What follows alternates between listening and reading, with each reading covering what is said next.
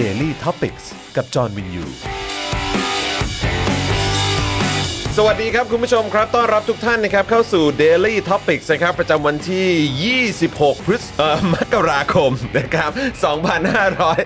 บ 2566 นะครับ แหมพฤษภามาจากไหนเนี่ย เออ นะครับ เออ กูงงเนอะ มันไปเร็วจัง เอ วะ อ มันไปเร็วจังเนอะนะครับนะ อยู่กับผมนะครับ จอห์นวินยูนะครับ แล้วก็แน่นอนนะครับ อยู่กับคุณปาล์มโทพิดด้วย สวัสดีครับคุณผู้ชมครับ สวัสดี ต้อนรับเข้าสู่ ครั วั บ นพฤหัสบ่ายนิดๆครับผม ครับผม อ๋อ ผมรู้แล้ว เพราะผมกำลังจะพูดว่าพฤหัสบดี อ๋อโอเค เออครับผมนะฮะ ครับผม แล้วก็แน่นอนนะครับดูรายการไลฟ์แล้วก็ร่วมจัดรายการเรานะครับ พี่ใหญ่สป็อคดักทีวีนะครับ ครับผม สวัสดีครับ สวัสดีพี่ใหญ่นะครับ สวัสดี ค คุ รับ ณผู้ชมทุกท่านด้วยเออทำไมช่วงนี้รู้สึกว่าได้เจอพี่ใหญ่น้อยเนอะ ผมสลับมาเป็นวันพฤหัสศุกร์ไง อ๋อ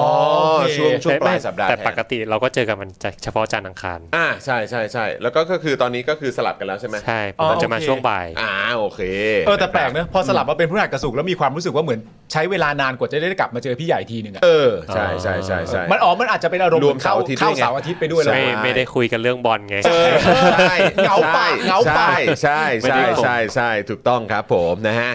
อ่าสวัสดีคุณ I love King Kong นะครับ คุณพลอยรุ้งด้วยนะครับ คุณเวทเจ็ตด้วย คุณธนาโนนคุณผู้กัน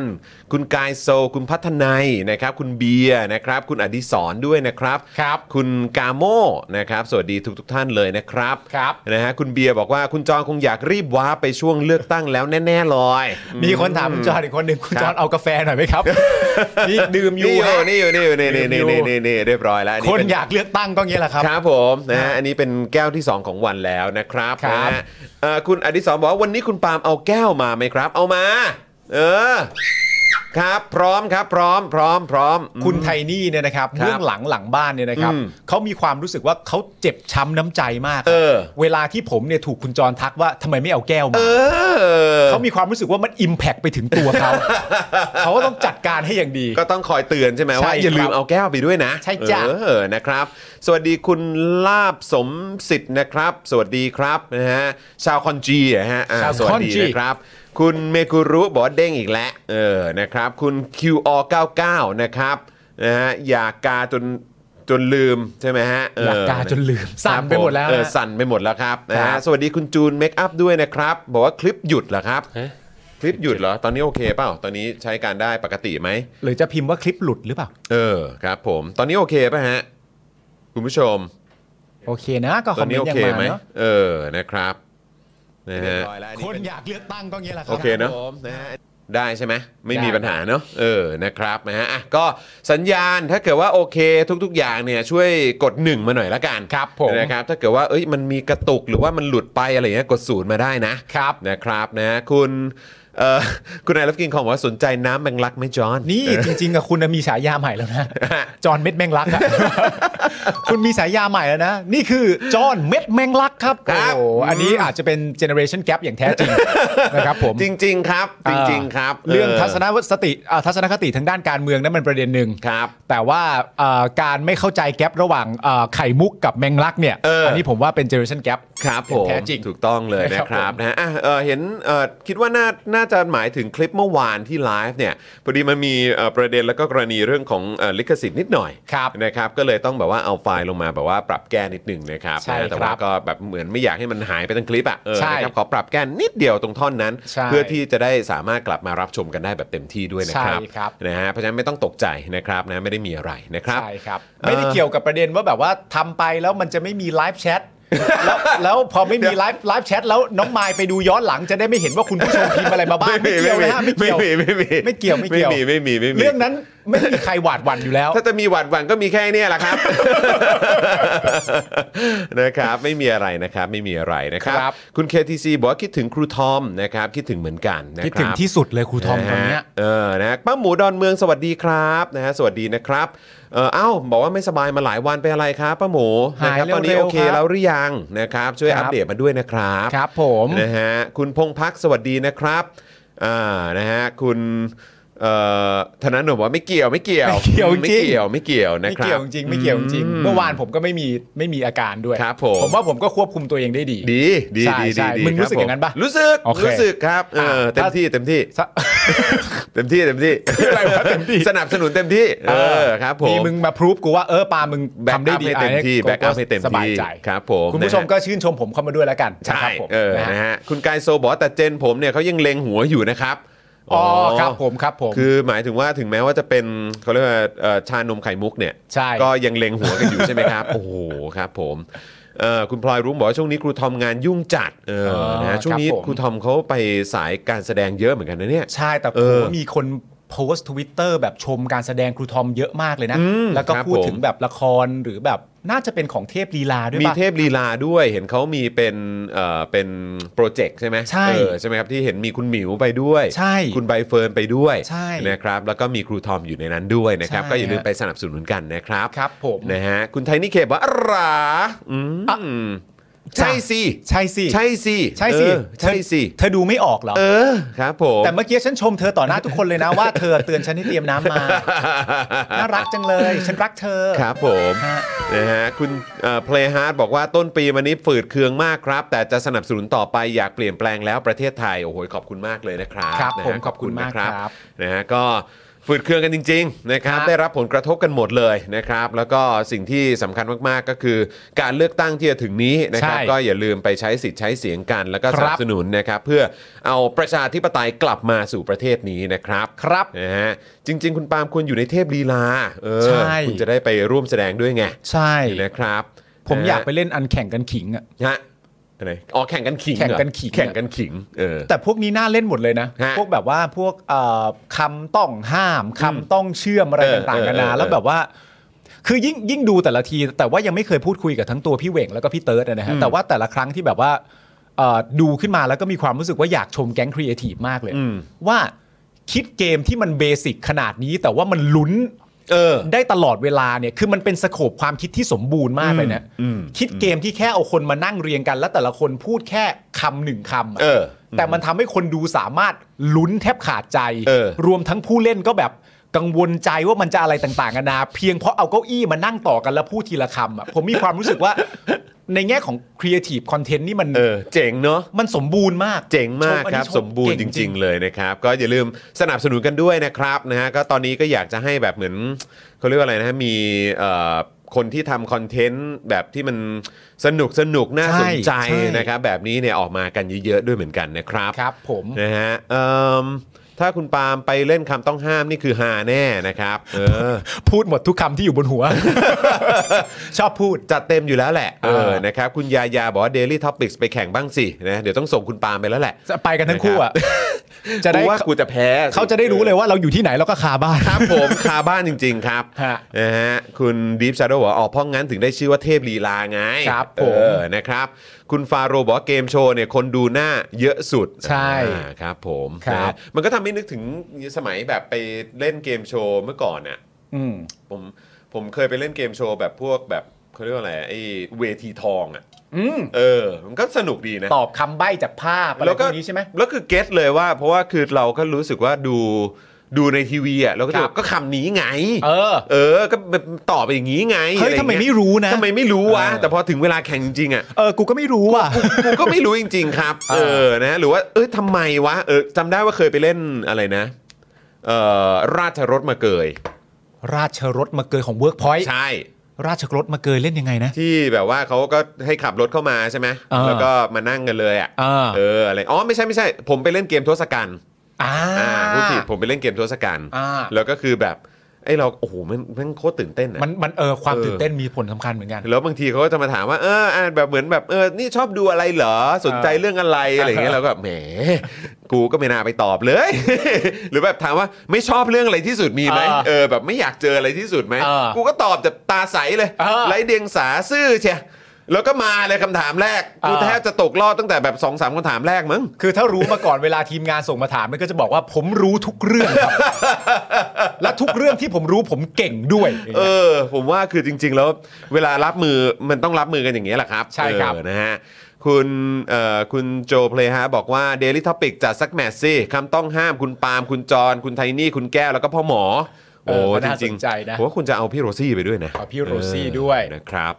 ะฮะ คนที่ผมอยากเล่นด้วยมากที่สุดเนี่ย คือ คืออาจารย์วินัย โอ้โหอาจารย์วินัย ผมอยากรู้ว่าเราจะได้สับอะไรออกมาจากอาจารย์วินัย คือผมว่าก็ได้ฮะเพียงแต่ว่าอย่ามีการจำกัดเวลาได้ไห ม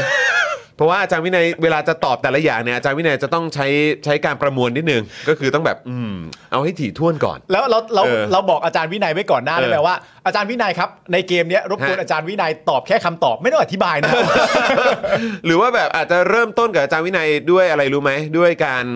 เอ่อถามถามเร็วตอบเร็ว เออเอาใช่ คือฝึกเหมือนเทรนอาจารย์วินัยก่อน อ่า ด้วยการถามเร็วตอบเร็ว อ่า จารย์วินัยแบบไม่ต้องคิดเยอะตอบเลย ตอบเลยตอบเลย อะไรแบบนี้ อาจารย์วินัยก็อาจจะพูดคำแรกมาว่าเศรษฐศาสตร์ ครับ แล้วคนต่อไปก็กำลังจะพูดต่ออาจารย์วินัยก็บอกว่าอ้าวไม่แวะคุยประเด็นนี้กันก่อนเหรอ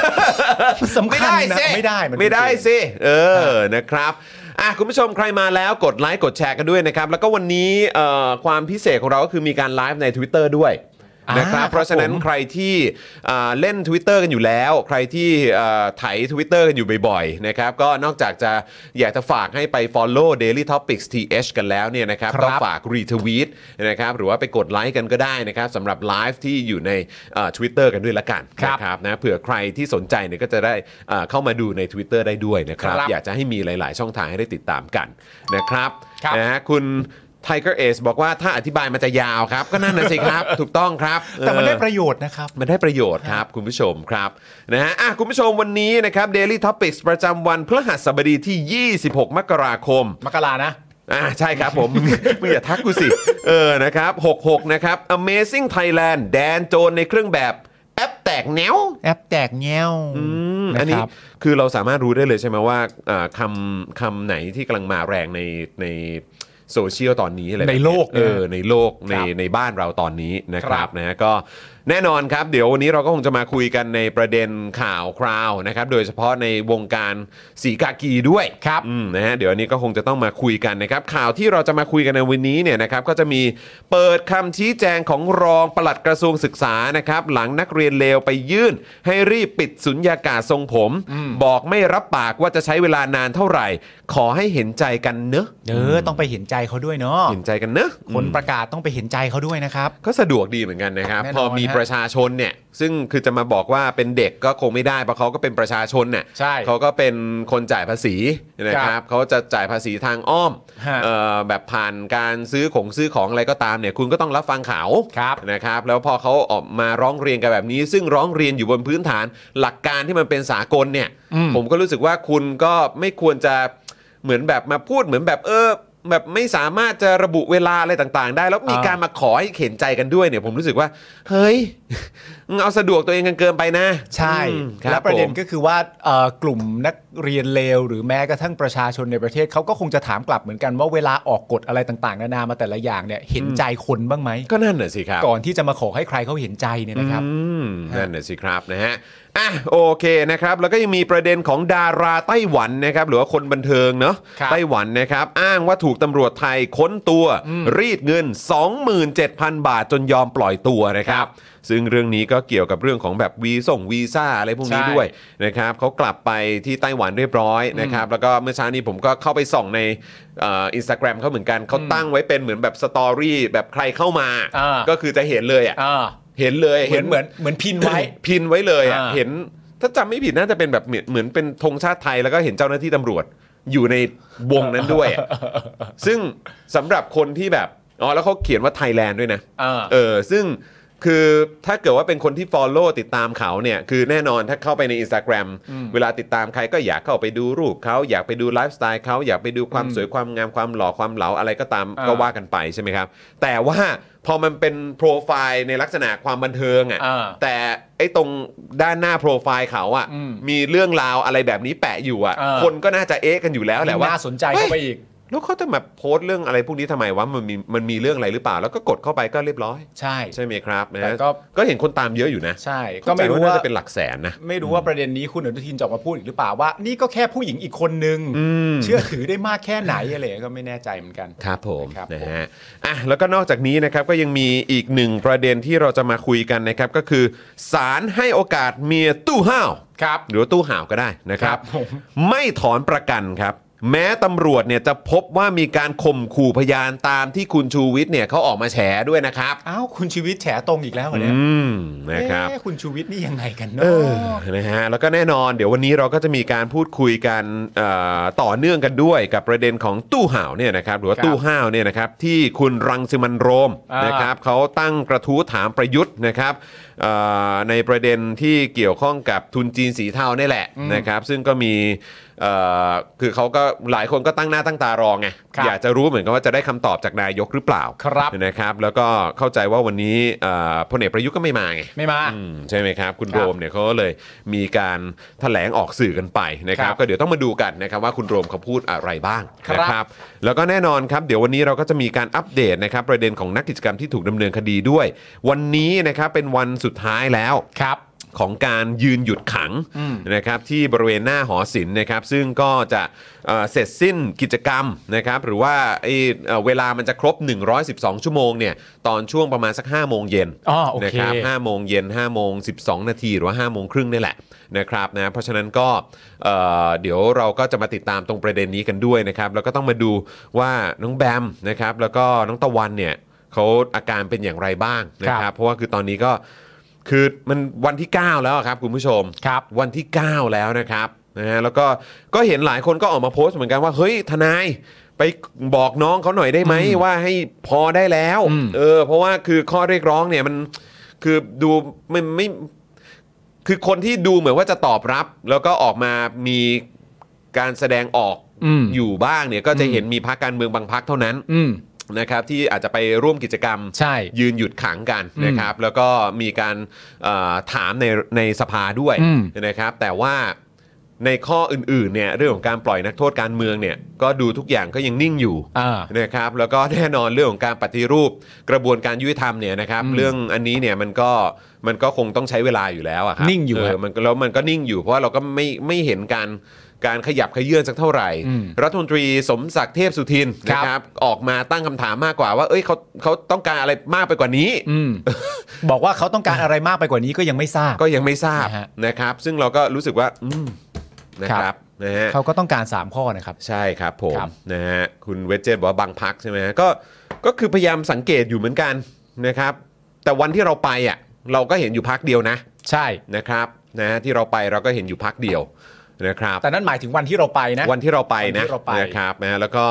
ได้ข่าวมาเหมือนกันว่าเหมือนแบบเอ๊ะจะมีพักอื่นไปเหมือนกันนะครับ แต่ว่าเท่าที่พยายามติดตามดูเนี่ยก็ยัง อืม ก็ยังไม่เห็น ครับ นะครับ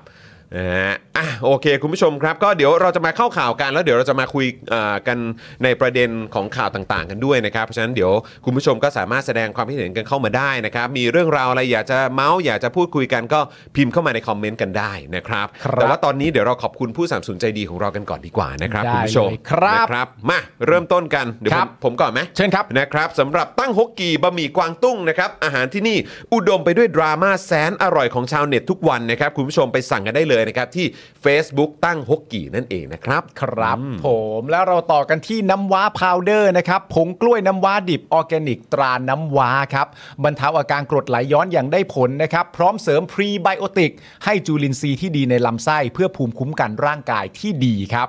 มาพร้อมกับโปรโมชั่นพิเศษ เฉพาะแฟนรายการ Daily Topics ด้วยนะครับ คุณผู้ชมครับ ครับ เมื่อซื้อครบ 600 บาทครับ รับอ่างเปาส่วนลด 50 บาทไปเลยทันที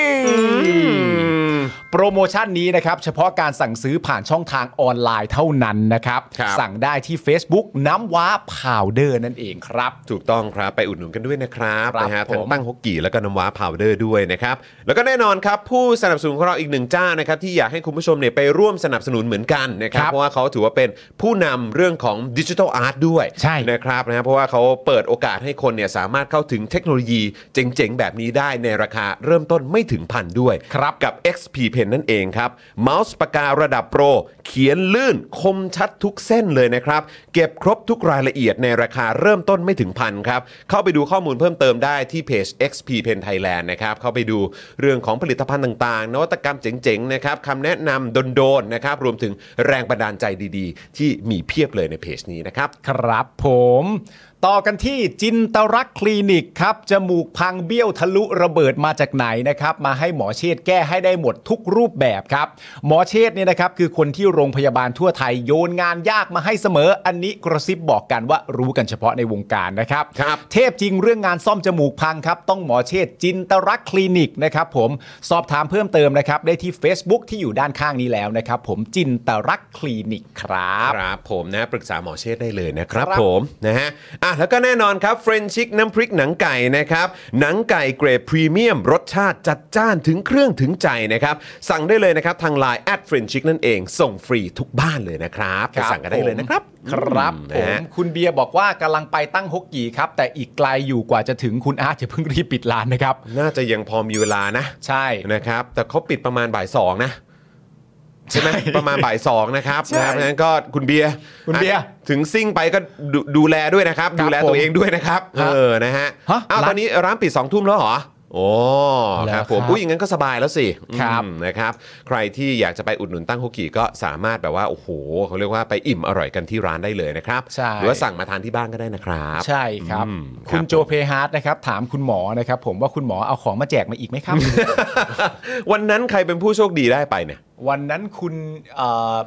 เอ่อยายาสู มีมีสองท่านใช่ไหมฮะ ท่านเดียวครับ อ๋ออ๋อมีท่านเดียว ท่านเดียว อ๋อ ครับผม โอเคครับผม คุณ นะฮะ ยาบูสุอะไรประมาณนี้ อ่า นะครับผมประ ครั มา บ ณ ผ นี้ มยินดีด้วยละกัน ยิน นะ ดี ครับ ด้วยนะครับ ครับ ผ ผม ม อ๋อเขาเปลี่ยนเวลาปิดแล้วใช่ไหมครับ ตอนนี้กลับมาปิด2องทุ่มแล้วโอเค ว้าว ใช่ไหมเออ ถ้าปิดบ่ายสองนี่เราก็แบบโอ้โหตาลีตาเหลือกรีบสั่งเลยนะ เออ นะครับ เพิ่งไปอ่านมาเขาบอกว่าเริ่มหนึ่งมีนา อ๋อโอเค คุณจูนบอกว่าเข้าใจผิดค่ะ ร้านประกาศว่าจะปิด 2 ทุ่ม เริ่ม 1 มีนาคมตอนนี้ยังเวลาเดิม อ๋อโอเค โอ โอ เค เค นะครับเพราะฉะนั้นคุณเบียร์ครับ นะฮะถ้าจะไปก็เอ่อรีบเดินทางไปเลยนะครับ แต่ว่าก็ ระมัดระวังนะครับ มัดระวังด้วยนะครับ เดินทางปลอดภัยนะครับ ครับ นะฮะ ผมเรามาต่อกันที่ Oasis Coffee ครับผม Oasis Coffee ร้านกาแฟ 24 ชั่วโมง สไตล์ยุโรปครับ พร้อมตกแต่งร้านแบบจัดเต็มเลยนะครับ มุมถ่ายรูปนี่ต้องบอกเลยว่าเพียบครับผม มุมไหนก็สวยมุมไหนก็ถ่ายภาพได้นะค ครั รับ บ ห้ามพลาดครับ ไปจิบกาแฟหอมๆ พร้อมเสพบรรยากาศสุดชิลครับ ได้ที่สาขาห้วยขวาง และก็รางน้ำตลอด 24 ชั่วโมงเลย ครับ ดูรายละเอียดเพิ่มเติมได้นะครับ ที่ Facebook Oasis Coffee TH ครับ ถูกต้องครับผมนะครับ แล้วก็ฝากคุณผู้ชมด้วยครับ ใครที่อยากจะมาซื้อโฆษณากับเรานะครับ ก็สามารถติดต่อมาได้เลยที่นี่เลย 0858275918 นะครับ ครับ ราคาโฆษณาของเราต่อวันเนี่ยนะครับ วันละ 999 บาทเท่านั้นนะครับ แล้วก็แน่นอนถ้าเกิดว่าสนใจอยากจะซื้อกันแบบรายสัปดาห์นะครับ ซื้อแบบเหมาทั้งวีคเลยนะครับ หรือว่าอยากจะเหมาทั้งเดือนเลยนะครับอ่าก็จะมีส่วนลดให้ด้วยนะครับ หรือว่านอกจากจะโทรไปที่เบอร์นี้แล้วเนี่ยนะครับ ก็สามารถ DM ไปได้นะครับที่แฟนเพจนะครับของ Daily Topics นั่นเองนะครับ ครับผม แล้วก็ตอนนี้เนี่ยก็ขอฝากคุณผู้ชมนะครับกับคอร์สนะครับที่ตอบโจทย์นะครับสำหรับคนที่ทำคอนเทนต์ออนไลน์ทำธุรกิจออนไลน์นะครับแล้วก็เป็นธุรกิจแบบ SME นะครับหรือว่าหุยตอนนี้เนี่ยกำลังเจอปัญหานะครับเกี่ยวกับเรื่องของการเอ่อ reach ไปถึงเอ่อ follower ของเรานะครับหรือว่า target group ของเรานะครับตอนนี้เนี่ยจะซื้อแอดแต่ละทีเนี่ยโอ้ยมันแพงแพงๆครับ ใช่ นะฮะ ครับ พ่อหมอเนี่ยมาแล้วครับพร้อมกับคอร์สนะครับที่จะมาช่วยนะครับให้คุณเนี่ยโอ้โหสามารถทำงานได้ไหลลื่นมากยิ่งขึ้นนะครับแล้วก็เข้าตรงเอ่อเขาเรียกว่าตรงจุดนะครับทาร์เก็ตกลุ่มของคุณมากยิ่งขึ้นด้วยนะครับ วิธีลดค่าโฆษณาและขยายฐานลูกค้าครับด้วยการเพิ่ม Organic Reach นะครับจากการนับคะแนนและการบริหารโพสต์นั่นเองนะครับคอร์สนี้นะครับเรียนผ่านคลิปยาว 30 นาทีนะครับแล้วก็มี PDF 11 หน้านะครับที่คุณสามารถเอ่ออ่านนะครับแล้วก็ติดตามได้แบบโอ้โหรวดเร็วฉับไวมาก ๆ เลยนะครับเรียนรัดเรียนไวเข้าใจพื้นฐานไปใช้กับโซเชียลมีเดียได้ทุกแพลตฟอร์มนะครับค่าคอร์ส 2,999 บาทเท่านั้นเอง ครับ นะ ผม ทักแชทนะครับแล้วก็ส่งข้อความไปหาพ่อหมอได้เลยนะครับ ที่ Facebook Page นะครับคอสแก้ปัญหานะครับ หรือว่าจะง่ายยิ่งกว่านั้น ก็ยกหูโทรหาพ่อหมอได้เลยนะครับ จะได้พูดคุยสอบถามรายละเอียดนะครับ แล้วก็ซื้อคอร์สนี้ได้นะครับ ที่เบอร์ 0858275918 เบอร์ที่อยู่ด้านล่างนี้นั่นเองนะครับ ครับ นี่นะครับผ ผม ม นะฮะ โทรไปได้เลยนะครับกริ้งกลางได้เลย โทรไป คบ หา ผม เจ้าของคอร์สได้เลยครับ ใช่ถูกต้อง ตอนนี้คนสนใจกันเยอะมากเลยนะ ใช่ ครับ ครับ นะแล้วก็ดูเหมือนว่าเดี๋ยวไม่แน่เดี๋ยวต่อไปเนี่ยก็ถ้าเกิดเอ่อได้รับความสนใจเพิ่มมากขึ้นไปอีกเนี่ยเดี๋ยวก็จะมีแบบเจอกันตัวเป็นๆน่ะ ใช่ เดี๋ยวแบบแนะนำแบบว่าลงลึกเข้าไปอีกนะครั ครับ บ ให้การเอ่อกระจายคอนเทนต์ของคุณเนี่ยนะครับมันมีประสิทธิภาพมากยิ่งขึ้น แล้วก็ไม่ต้องเสียเงินเยอะด้วยนะค ครั รับบ นะ ผ ฮะ ม คุณจูนบอกว่ามีคนมีหลายคนถามว่าเมื่อไหร่จอนจะไม่มาอีกรอรอบต่อไปพ่อหมอแจก iPad อ๋อเพราะว่าพอคราวที่แล้วผมไม่มาปุ๊บแจกเอ่อ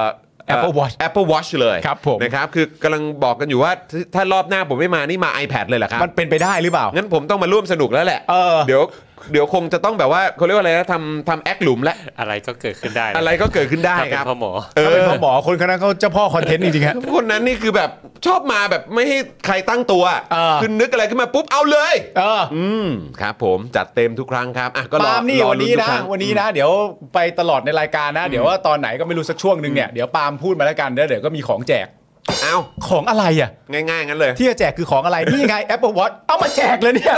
ไม่เคยรู้มาก่อนเลย ครับผม นะฮะก็ดีครับก็ดีครับ นะครับ เมื่อกี้รู้สึกว่าจะมีคุณโบนะครับ ผมพิมพ์เข้ามาว่าเหมือนใกล้จะกลับไทยแล้วนะครับ อ่า แล้วก็มีเวลาอยู่กรุงเทพ 2 วันก็จะตามไปเก็บเนี่ยนะครับ ร้านที่เป็นสปอนเซอร์รายการให้หมดเลย โอ้โอเค ก็ไป นะครับผม ตั้งฮกกี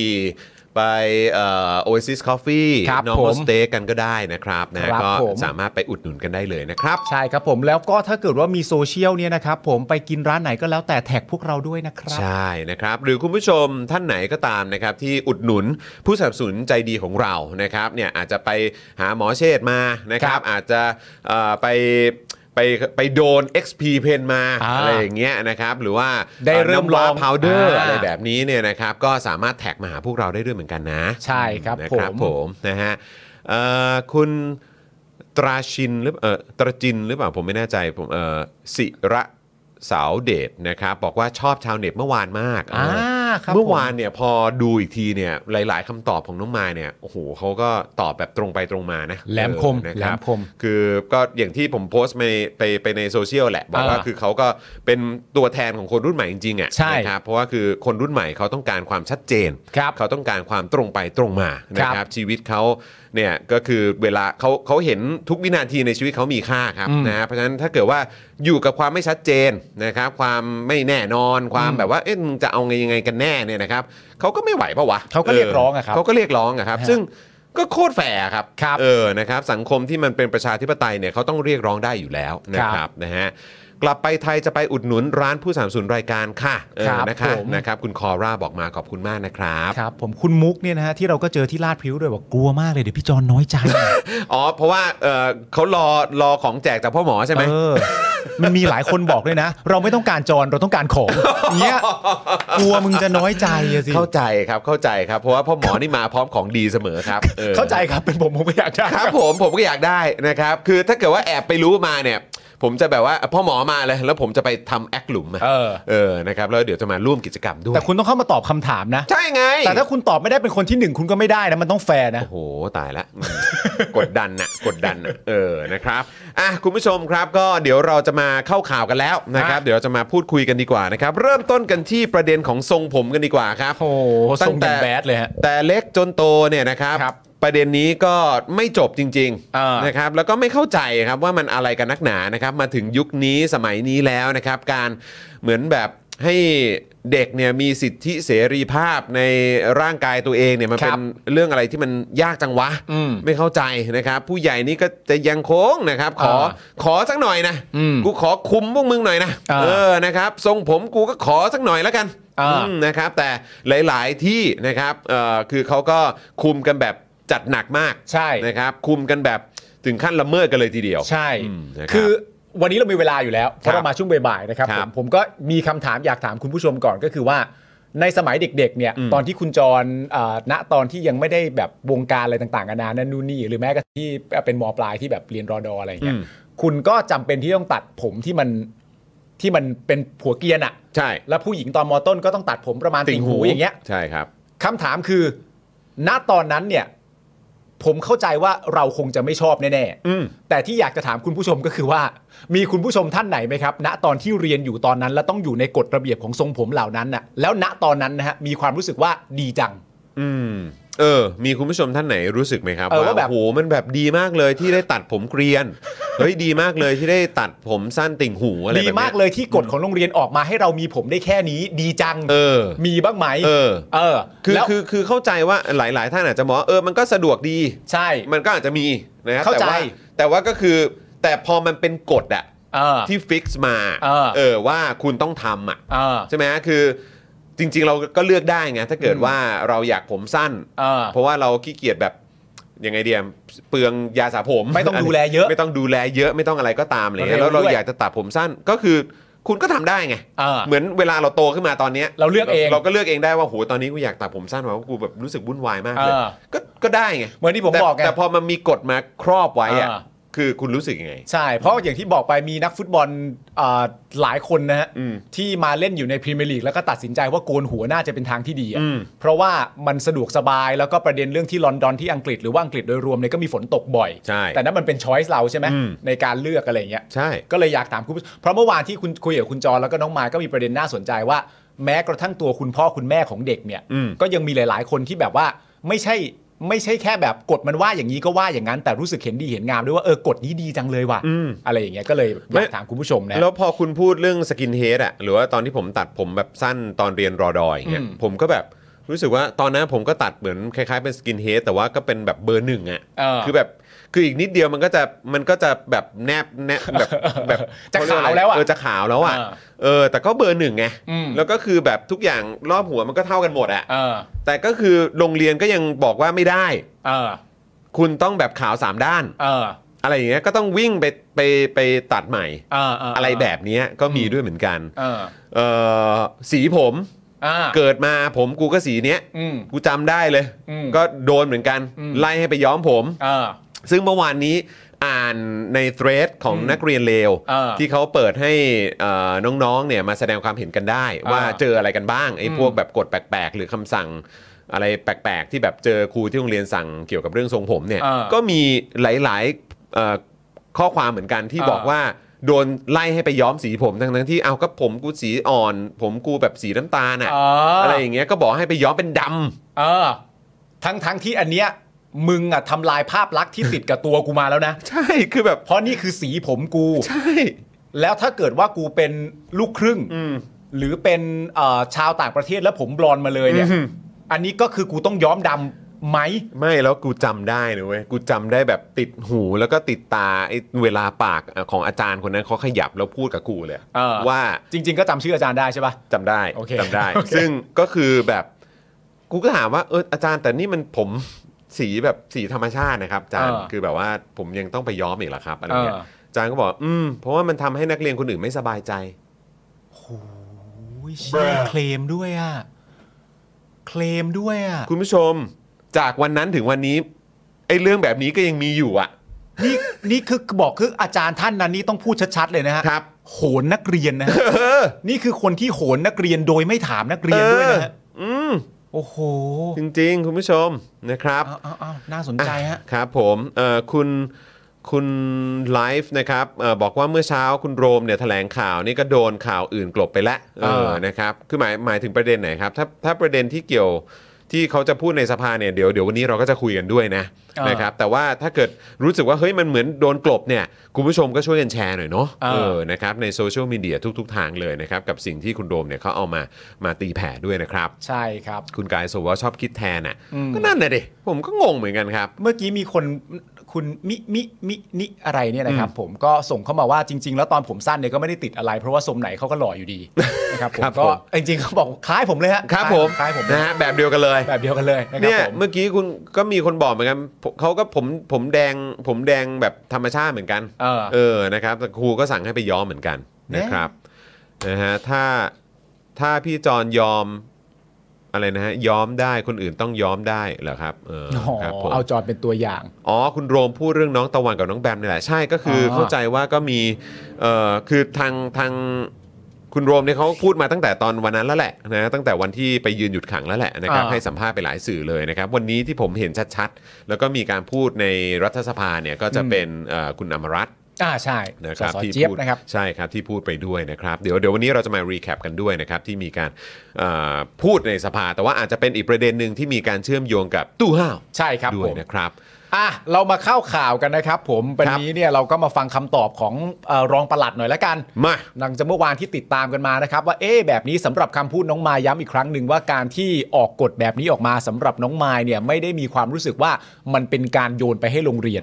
สำหรับน้องมายการโยนลักษณะนี้เรียกว่าการโยนทิ้งครับ เออ นะฮะ อืมครับผม เปิดคำชี้แจงนะครับของรองปลัดกระทรวงศึกษานะครับ หลังนักเรียนเลวไปยื่นให้รีบปิดศูนยากาศทรงผม บอกไม่รับปากว่าจะใช้เวลานานเท่าไหร่ขอให้เห็นใจกันเนอะนะครับผม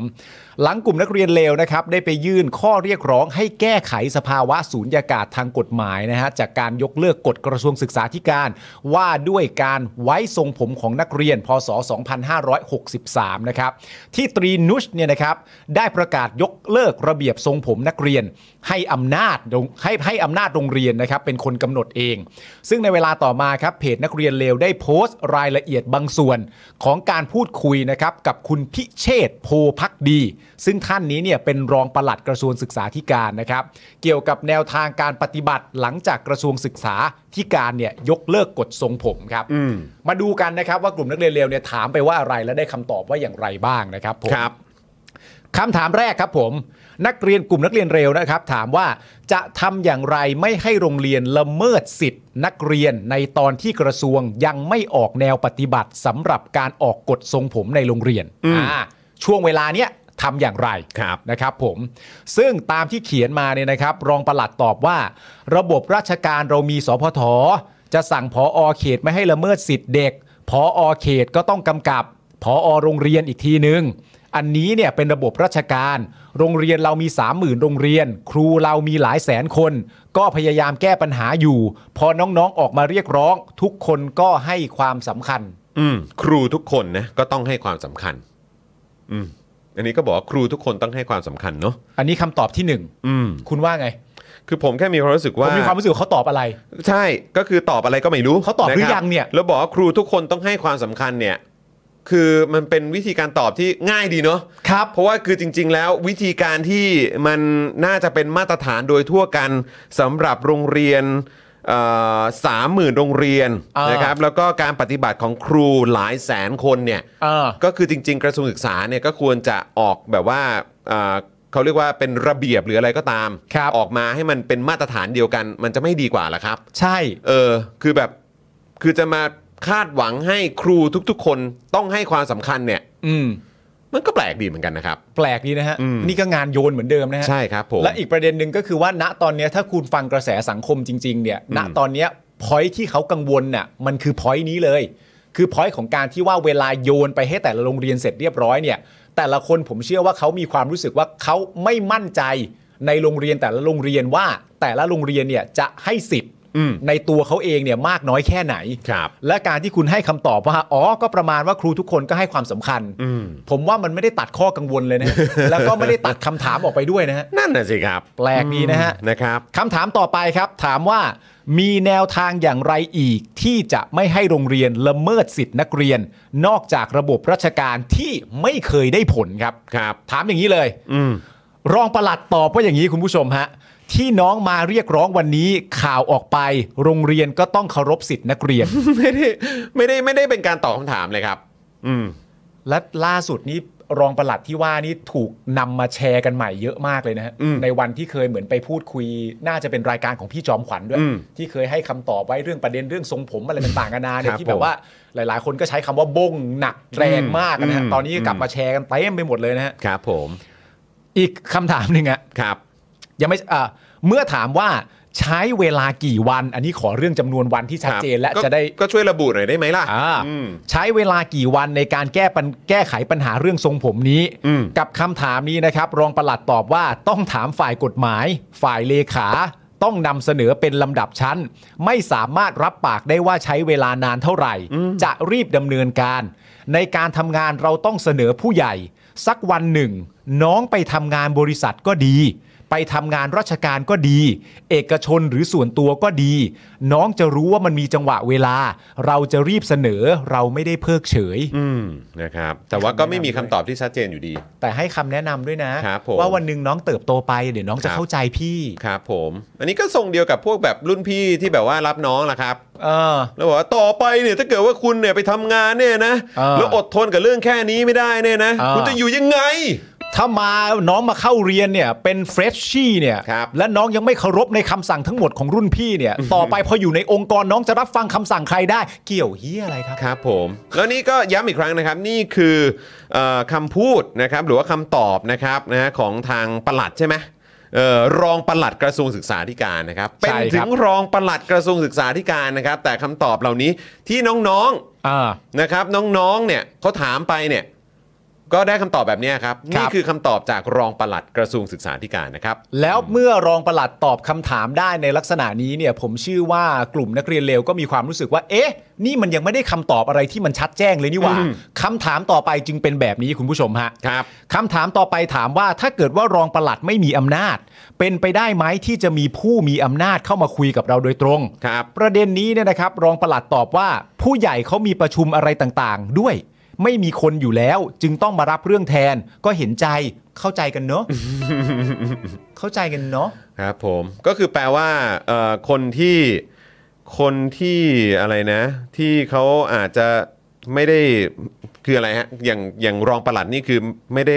ไม่ได้ไปประชุมอะไรแบบนี้เหรอครับ เออคือผู้ใหญ่ ออ ผู้ใหญ่เขา ก็ ไม่ เลยก็ ว่าง เลยก็เลยเป็นคนมาตอบ ใช่ คือคนที่เขามีหน้าที่รับผิดชอบที่ เออ ต้องทำอะไรเยอะๆ ต้องไปประชุมอะไรต่างๆ เนี่ย อืม เออเขาอาจจะไม่สามารถมารับฟังตรงนี้ได้ ใช่ เขาก็เลยให้ลุงอ่ะมาฟังแทน ใช่ อะไรแบบนี้ใช่ไหม คนที่มีอำนาจในการตัดสินใจอ่ะไม่ว่าง อืม ติดประชุม ครับ ก็เลยให้คนไม่มีอำนาจเนี่ย ลองมาตอบเด็ ก ๆ ดู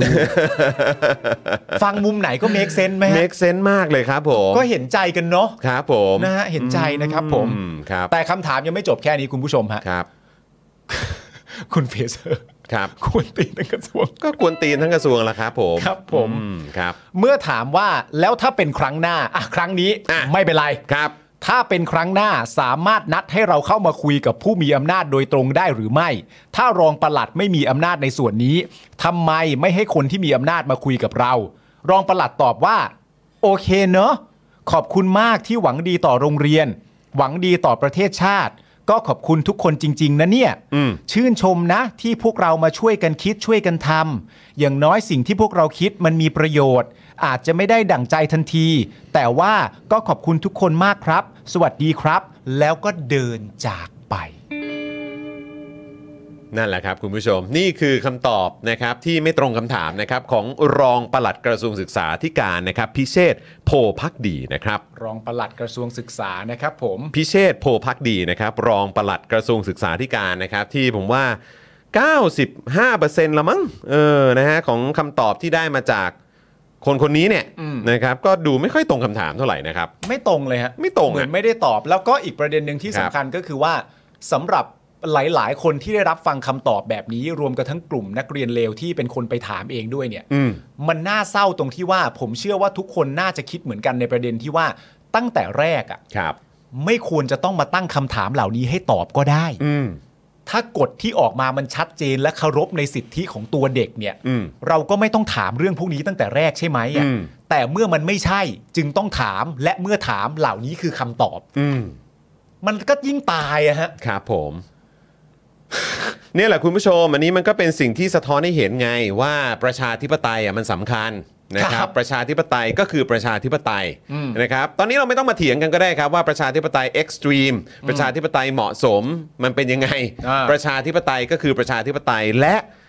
คนเหล่านี้เนี่ยทำงานนะครับรับเงินเดือนนะครับ แล้วก็ทำงานให้กับนะฮะรัฐบาลที่มันต่อเนื่องมาจากการทำรัฐประหารนะครับ แล้วก็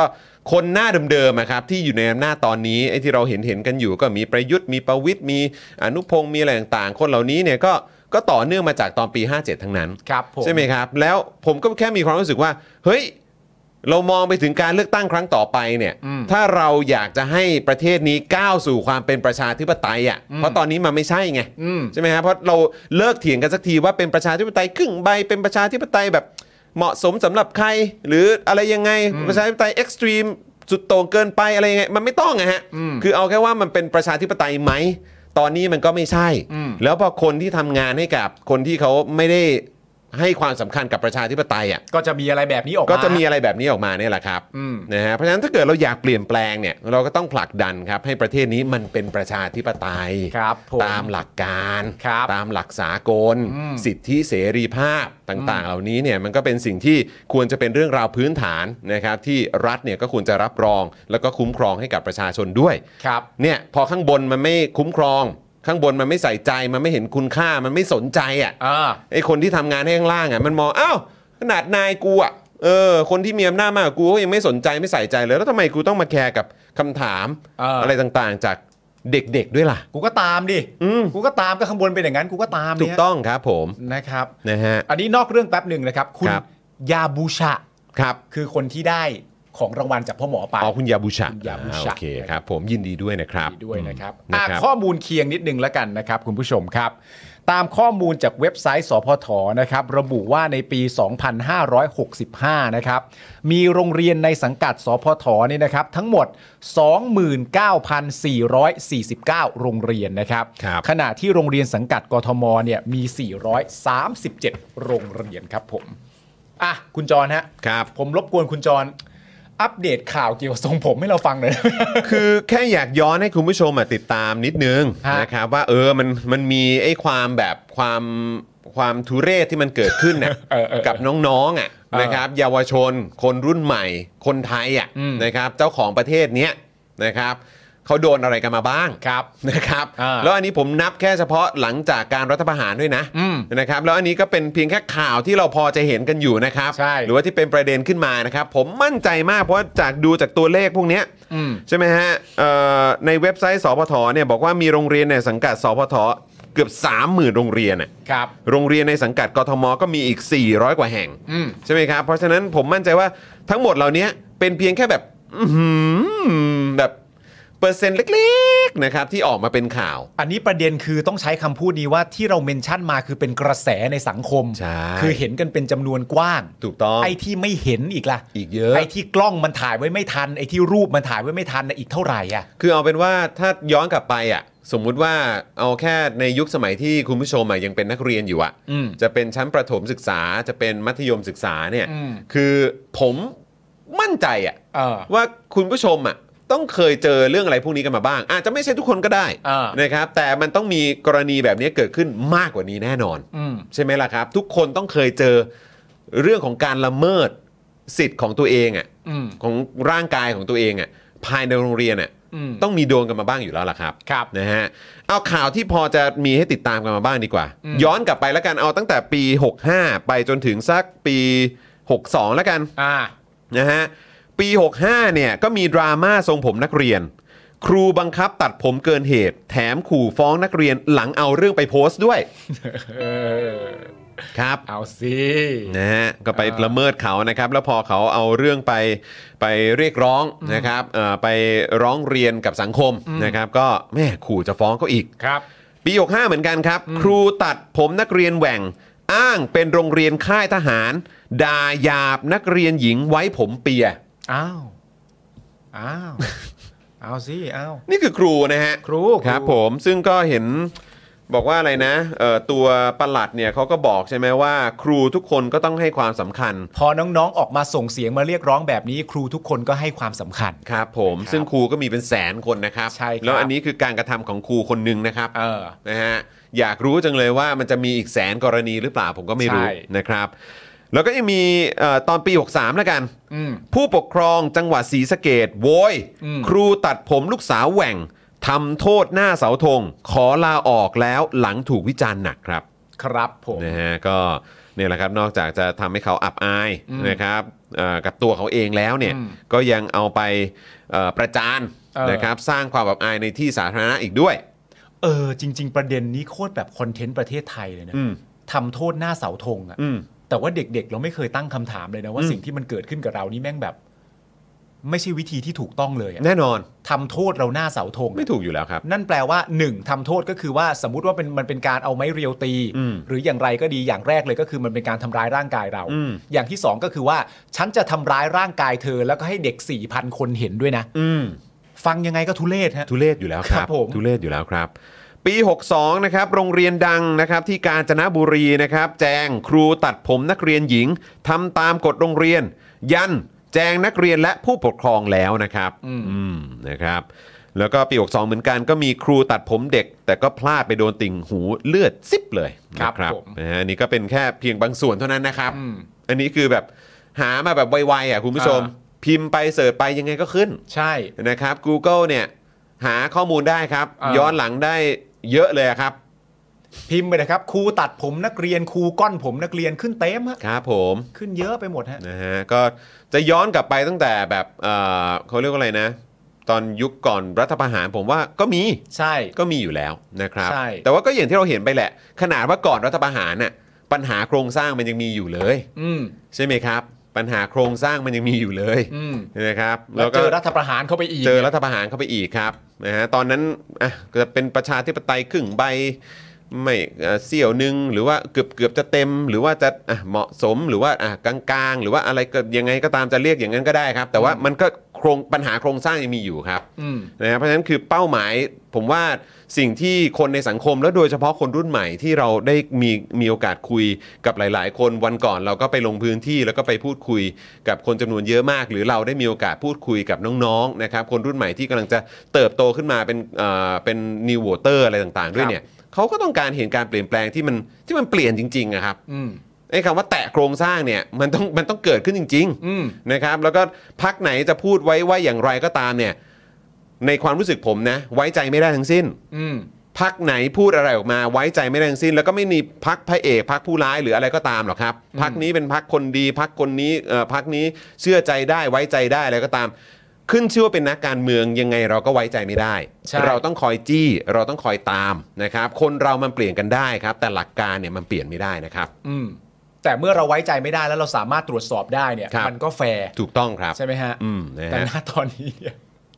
ก็ต้องก็ต้องผลักดันกันต่อไปครับ ฮะ นะฮะตอนนี้มันคือยุคที่มันมืดที่สุด เพราะว่ามันไม่มีประชาธิปไตย อืม นะครับ ถ้าเราเข้าใกล้หรือว่าเราไปเลือกตั้งกันนะครับ เพื่อหวังให้เกิดประชาธิปไตยเนี่ย เราก็ยังต้องผลักดันกันต่อไปครับ ครับ วางใจไม่ได้อยู่แล้วครับ แม้แต่วินาทีเดียว อืม นะครับ ผมนะฮะอ่ะโอเค ณนินาบอกว่าเคยโดนตัดปลายผมไปหนึ่งนิ้วกว่า เพราะครูเข้าใจผิดคิดว่าซอยผม แล้วแม่งตัดเบี้ยวด้วย เออ สรุปก็ต้องไปเข้าร้านตัดผมให้มันเข้าทรงก็เสียตังค์ฟรีอีก ใช่ นั่นนะฮะเสียเงินเสียทองกันไปอีกด้วยนะ ใช่ครับ เสียความรู้สึกด้วยครับ สำคัญเลยนะฮะ เสียความรู้สึกด้วยครับแล้วคือคิดดูดิคือตอนเนี้ยอายุเท่าไหร่แล้วอะ เออ ยังจำได้อยู่เลยอ่ะ เออ ใช่ไหมคุณคุณคุณคุณนิหนา อืม ใช่ไหมฮะ ผมมั่นใจว่าเราโตแล้วอ่ะ อืม เรายังจำได้เลยอ่ะผ่านไปกี่ปีแล้วเรายังจำได้ ผมอ่ะยังจำได้เลย ใช่ แบบ ไอ้เหี้ยคือแบบเรื่องแบบไร้สาระชิบหายคือแบบ สีนี้กูเกิดมามึงก็เคยเห็นแม่กูแม่กูเนี่ย ผมบลอนด์มาเลยเนี่ย เออ อ มึงอย่ามาบอกว่ากูเนี่ย แบบสีผมแบบทำให้คนอื่นไม่สบายใจ โอ้โหเฮียมึงดูถูกสติปัญญาคนในโรงเรียนกูมากเลยเนี่ย และประเด็นอันเนี้ยมันเป็น เออ ประเด็นคำพูดที่มันเป็นจริงไปไม่ได้นึกออกปะ ครับ ครูทุกคนก็ต้องให้ความสำคัญอ่ะ อืม มันเหมาอ่ะ อืม มันจะมันเป็นไปได้เหรอ ครับ ครูทุกคนให้ความสำคัญนะ อืม ข้อหนึ่งมันเป็นไปได้อยู่แล้ว แล้วถ้าครูทั้งอ่า80%ของโรงเรียน อืม ให้ความสำคัญ อืม อีก 20 ไม่ให้ อืม ผมนักเรียนมันก็ถูกตัดอยู่ดีนะครับ ครับ มันก็จบที่ถูกตัดอยู่ดีฮะ ครับ แต่จริง ๆ ประเด็นนี้คือดีใจแทนแบบว่าน้องๆ เด็กรุ่นใหม่นะตอนนี้เนอะ ครับ ที่เขามี เพราะผมมีความรู้สึกอย่างหนึ่งก็คือว่า ไม่ทั้งหมดนะฮะแต่ว่าณตอนรุ่นเราเนี่ย เราอาจจะแบบไม่พอใจกับการที่เราต้องตัดผมสั้น อืม แต่ว่าณตอนนั้นเนี่ยในคนที่ผมรู้จักเนี่ย เราพูดประเด็นเรื่องภาพลักษณ์ อืม ว่าเราไม่ได้อยากตัดผมสั้น เพราะเราห่วงหล่ออ อืม เราห่วงสวยแก๊งผมนะ อืม แก๊งผมนะ แต่ว่าณตอนเนี้ยเอ่อเด็กเขาข้ามไปอีกขั้นหนึ่งอะ อืม ว่าไม่จำเป็นต้องเกี่ยวกับเรื่องหล่อหรือเรื่องสวย อืม จะหล่อหรือจะสวยหรือจะดูดีอะไรต่างๆนานาไม่เกี่ยว แต่ที่สำคัญก็คือว่าคุณมาทำแบบนี้มากำหนดให้ร่างกายกูเป็นยังไงไม่ได้ ใช่ ซึ่ง ผมว่ามันเป็นเรื่องที่โชคดีกับประเทศนะ ครับ ที่น้องๆ รุ่นนี้เขาแบบ เขารู้สิทธิ์ตัวเองอะ่ะมันเป็นเรื่องที่ดีมากๆ เพราะว่าอย่างผมเนี่ยผมยอมรับว่าไอ้กฎอะไรต่างๆนานาเรื่องทรงผมอะไรอย่างเงี้ย ผมไม่เคยมีความรู้สึกว่ามันมีปัญหาอะไรกับผมเลยนะเพราะว่าผมไม่ได้ใช้มัน ก็คือคุณไม่ยอมรับไอ้กฎกติกาที่มันมันไร้สาระแบบเนี้ยแหละ ไม่จริง เออ ผมไม่ได้มีขั้นว่าผมยอมรับหรือไม่ยอมรับด้วย คุณไม่แคร์ ใช่ เออ คุณไม่แคร์ เออผมไม่ผมกับกฎมันไม่ได้มันไม่ได้วนมาเจอ กัน เข้าใจป้าแบบ มันไม่บรรจบกัน ตามกฎโรงเรียนมันต้องไว้ผมสั้น อืม แต่ทีนี้ผมมีความรู้สึกว่าผมมีความรู้สึกว่าผมยาวแล้วทำผมตั้งเนี่ยกูว่าตอนนั้นกูฮอต อ่า กูก็แค่ไม่ไปตัดมัน เออ เพราะฉะนั้นไอ้กฎที่บอกว่าต้องตัดผมเนี่ย มันก็เลยไม่เคยมาทำร้ายความรู้สึกผม เพราะว่าผมกับมันไม่ได้มาเจอกัน อืม อะไรอย่างเงี้ยซึ่งซึ่งมันไม่ใช่เรื่องที่ดี เออเออ มันก็เลยทำให้ผมแบบในมุมนึงก็แบบว่าคิดไม่ได้ว่าคนอื่นเขาลำบากอยู่ อ่า อะไร ใช่ เงี้ย ใช่ เออก็ ใช่ ไม่เหมื ใช่ อนกัน ใช่นะครับนะฮะเอ่ออะไรนะครับ คุณเบบอกว่ายินดีด้วยค่ะ เพราะตอนมัธยมต้องตัดสั้นตลอดทั้ง 6 ปี เพราะเป็นกฎของโรงเรียน นี่ขนาดขึ้นมปลายก็ยังต้องตัด อืม เออนะครับโอ้โหเซ็งเลย เออ คุณแนนนี่บอกว่าวันวันๆยุ่งแต่ทรงผมเด็กกลัวเด็กห่วงสวย เวลาเวลามีน่าจะเอาไปตั้งใจทำงานพัฒนาการเรียนการสอนมากกว่า ครับ เออซึ่งก็มันก็จริงนะคุณผู้ชม เออ ผมอะรู้สึกว่าไอ้พวกไอ้พวกเอ่อครูเหล่านี้ที่มีความประสาทแดกกับ อืม ทรงผมเด็กอะ อ่า มันมันมันสะท้อนให้เห็นจริง ๆ ว่าคือมึงอะดูไม่มีไม่ไม่มีไม่มีงานทำอะ เออ มันดูว่างอะ ใช่ จริง ครับผม ๆ มันดูว่างจริง ๆ มันดูยุ่งในสิ่งที่ตัวเองไม่ควรยุ่งอะนะ แล้วทุกวันนี้มันก็สะท้อนมันก็สะท้อนเห็นจริง ๆ นะคุณผู้ชมไอ้พวกมีอำนงอำนาจอะไรต่างๆอ่ะ อืม ใช่ไหมไอ้พวกสวงสวอย่างเงี้ยก็จะทำนู่นจะทำนี่อะไรอย่างเงี้ย อืม ใช่ไหมเราก็เคยเห็นหลาย ๆ ครั้งที่อยู่ในสภาแล้วก็มีการอภิปรายอะไรต่างๆกัน เอกสารก็อยู่ตรงหน้า อืม แล้วคนที่กำลังอภิปรายอยู่คนที่เอาเรื่องของข้อกฎหมายจะมาแก้ไขอะไรต่างๆเขาก็เขาก็นำเสนอไป แล้วไอ้ตัวสวเนี่ยก็บอกว่าอะไรนี่พูดเรื่องอะไรต่างๆ คนที่เขานำเสนอเขาบอกก็เขียนอยู่ในกระดาษนั่นเอง ครับ ก็ปริ้นมาให้แล้วอยู่ตรงด้านหน้า เอามาให้แล้วแล้วเอามาให้ตั้งนานแล้วด้วย ใช่ ไม่ได้อ่านเหรอครับ ทุกคน แล้วเย ได้เรานะครับกำลังอภิปรายกันอยู่เนี่ย เออ เออ แล้วคุณไม่ได้อ่านเหรอครับ อันที่ผมถือกับอันที่วางอยู่หน้าคุณ อันเดียวกันครับ ใช่ แล้วคุณบอกว่าคุณไม่เห็นมาก่อนหรือคุณอะไรได้ยัง ไง มันก็เลยค่อนมันทำให้เราตั้งคำถามว่าไอ้เฮียคนพวกเนี้ยคือจริง ๆ มึงว่างแล้วมึงก็ทำให้ตัวเองเหมือนดูว่าทำงานหรือเปล่าเนี่ย เออ ใช่ไหมอ่ะเออ เพราะว่าไอ้ประเด็นเนี้ยมันยังไม่ได้มีใครพูดถึงในคอนเทนต์นี้มากนักนะ ประเด็นเรื่องล่าสุดเรื่อง 500 บาทอ่ะ อืม ใช่ป่ะเรื่องเรื่อง อ๋อไอ้ ให้ เอ่อให้ ให้ ไป ห้า เลื ร้อ อย ก บา ตั้ ท ง ไปเลือกตั้ง ครับ สองหมื่นล้านบาทอ่ะมันแล้วก็สี่ปีทำครั้งหนึ่งอ่ะเอ่อเราเราซึ่งมันเป็นประเด็นรองอะนะแต่ว่าเราอะพูดเฉพาะเรื่องเกี่ยวกับว่ามันไม่ make sense อย่างไร แล้วเราก็ได้สัมภาษณ์ได้พูดคุยอะไรต่างๆกันานากับอาจารย์ธรรมรงศักดิ์ใช่ไหม ใช่ครับ แต่ประเด็นที่ยังไม่มีใครพูดถึงนักอะแต่ผมเป็นคนที่ชอบยุ่งยากกับเรื่องเนี้ย อืม คือจริง ๆ แล้วคุณผู้ชมได้ดูคลิปผู้พูดไหมฮะ อืม ในความรู้สึกผมอะผมมีความรู้สึกว่าผู้ที่เป็นคนพูดที่เป็นสวเนี่ย มันเหมือนอารมณ์ประมาณว่า เหมือนมีคนหยิบกระดาษมาให้เขาอะ อืม และเขาไม่รู้เนื้อรู้ตัวมาก่อนอะแล้วหยิบมาให้แล้วแบบเออฝากพูดเรื่องนี้หน่อยดิ เออ อืม แล้วเหมือนอารมณ์แบบ ผมมีความรู้สึกว่าตอนเขาพูดอ่ะเขายังไม่รู้เลยว่าเขาพูดอะไรอ่ะ จริงๆ เออเออเออ ผมผมรู้สึก อันนี้ เงะ อันนี้จากการสังเกต จากการสังเกต ออ คน จากการตีความขอ คน ตัวเอ ยังไม่ได้พูดประเด็นเรื่องว่าผู้พูดพูดด้วยน้ำเสียงหรือลักษณะอย่างไรอ่ะแต่ผมมีความรู้สึกเหมือนผู้พูดเขารู้ถ้อยความหรือเปล่าว่า ในเอกสารคุณกำลังพูดเรื่องอะไรอยู่อะ เออเออ แล้วหมายความว่า แม้กระทั่งคุณพูดไปเสร็จเรียบร้อยคุณหวังเรื่องเหล่านี้ให้มันประสบความสำเร็จจริง ๆ หรือเปล่าอ่ะมันแบบมาทำอย่างนี้ครับ แล้วก็ไปนี่ห้าร้อยบาทครับ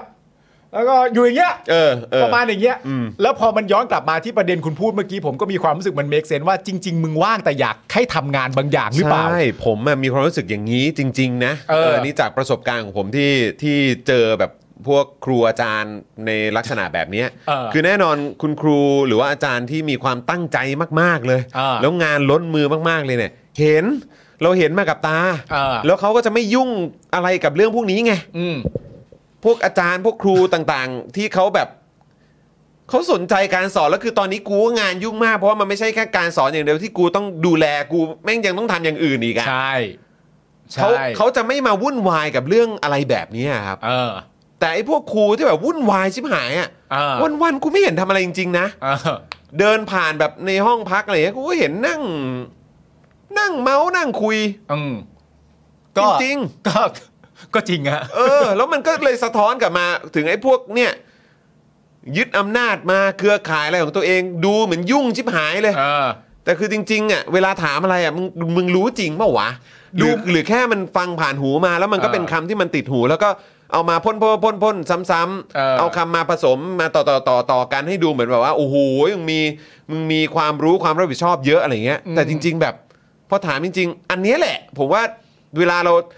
คุยกับเอ่ออาจารย์วินัยวันก่อนน่ะ เออ ถามว่าเรื่องของความกลวงมันเป็นยังไงอ่ะ เออ ก็อันเนี้ยแหละมันก็เป็นตัวอย่างของความกลวงอย่างหนึ่ง ใช่ เออ แล้วมันยิ่งมาย้ำชัดตรงประมาณว่าคือคุณทำตัวเองให้ดูเหมือนยุ่งอะ่ะแล้วคุณสามารถสร้างคอนเทนต์ตัวเองด้วยการเอื้อนเอ่ยวาจาบอกคนอื่นด้วยนะว่าตัวเองทำงานหนักอะ่ะ เออ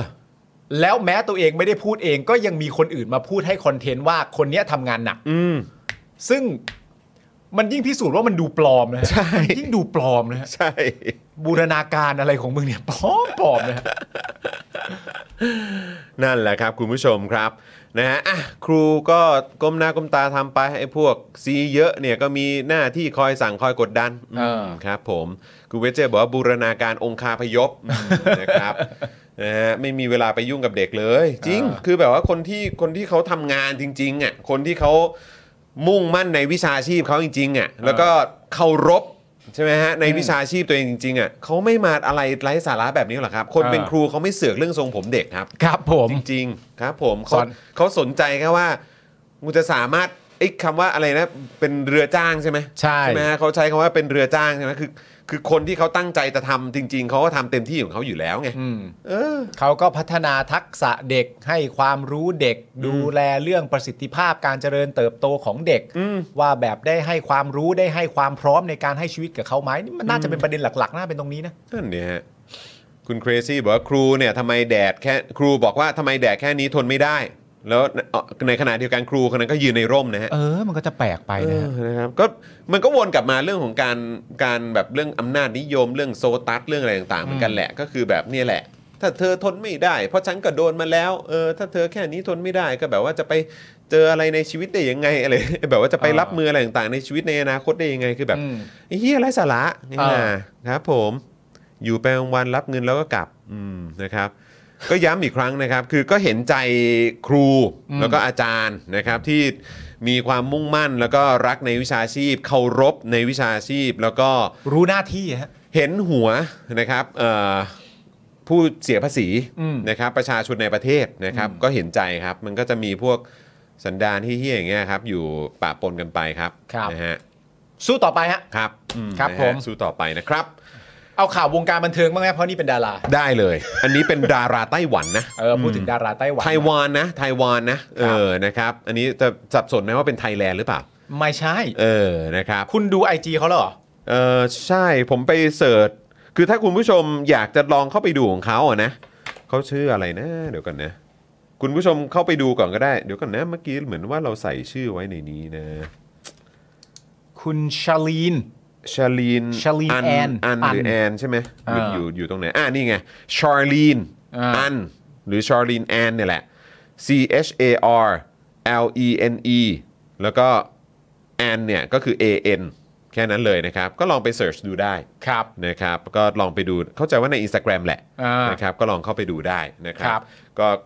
รู้สึกว่าจะอยู่อันที่ 2 นะ ถ้าจำไม่ผิดที่อยู่ในเหมือนสตอรี่ อ๋อใช่ใช่ใช่ใช่ใช่ใช่ เออ ใช่ นะครับเข้าใจว่าอันที่ 2 เลย ครับ นะครับ ก็ลองเข้าไปดูกันได้นะครับอ่ะมาประเด็นนี้ครับ เมื่อสักครู่นี้มีคุณมังกรใช่ไหมเออนะครับมาถามว่าเฮ้ยเราจะคุยเรื่องนี้กันหรือเปล่านะครับ ก็เดี๋ยวมาคุยกันต่อเลยละกันครับ ดาราไต้หวันนะครับ อ้างถูกตำรวจไทยค้นตัวรีดเงิน 27,000 บาทจนยอมปล่อยตัวครับ ครับ นะครับ กระแสตำรวจไทยนี่มันแบบว่า ไม่พักฮะ ไม่พักครับ ไม่พักครับ นะฮะไม่พักจริง ๆ ฮะ นี่ถ้าปล่อยคอนเทนต์อะไรที่มันเกี่ยวกับตำรวจออกมาเนี่ย ผมว่าต้องต้องต้องมาแรงแน่เลยนะ ใช่ เออ นะครับ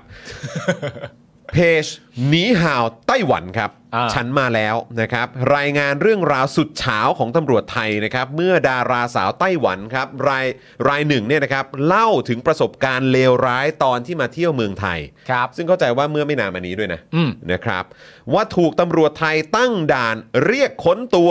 รีดไถเงินเป็นหมื่น ระหว่างทางกลับที่พักโรงแรมครับ อ่า นะครับนะฮะ เหตุการณ์ดังกล่าวนะครับเกิดขึ้นเมื่อวันที่ 4 มกราคมอ่าเห็นไหม ครับ โดยดาราไต้หวันคนนี้เนี่ยชื่อว่าอันหยูชิงไหม ใช่ อันหยูชิง ครับ นะครับหรือชื่อภาษาอังกฤษนะครับก็คือชาร์ลีนอันนะครับ ได้โพสต์ลง Instagram จนกลายเป็นข่าวดังในไต้หวันนะครับ มีสื่อสัมภาษณ์เพียบเลยนะครับ ใช่ ในช่วงต้นเดือนมกราคมที่ผ่านมานะครับ ครับ เขาโพสต์ว่า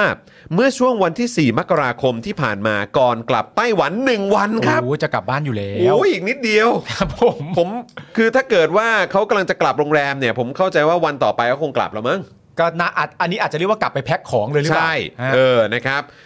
ก่อนกลับไต้หวัน 1 วันครับ ขณะนั่งรถแท็กซี่กับเพื่อนๆ กลับโรงแรม ระหว่างทางช่วงประมาณตีหนึ่งกว่าๆ ถูกตำรวจที่ตั้งด่านเนี่ย เรียกให้รถหยุด แล้วก็ขอค้นตัว ค้นกระเป๋า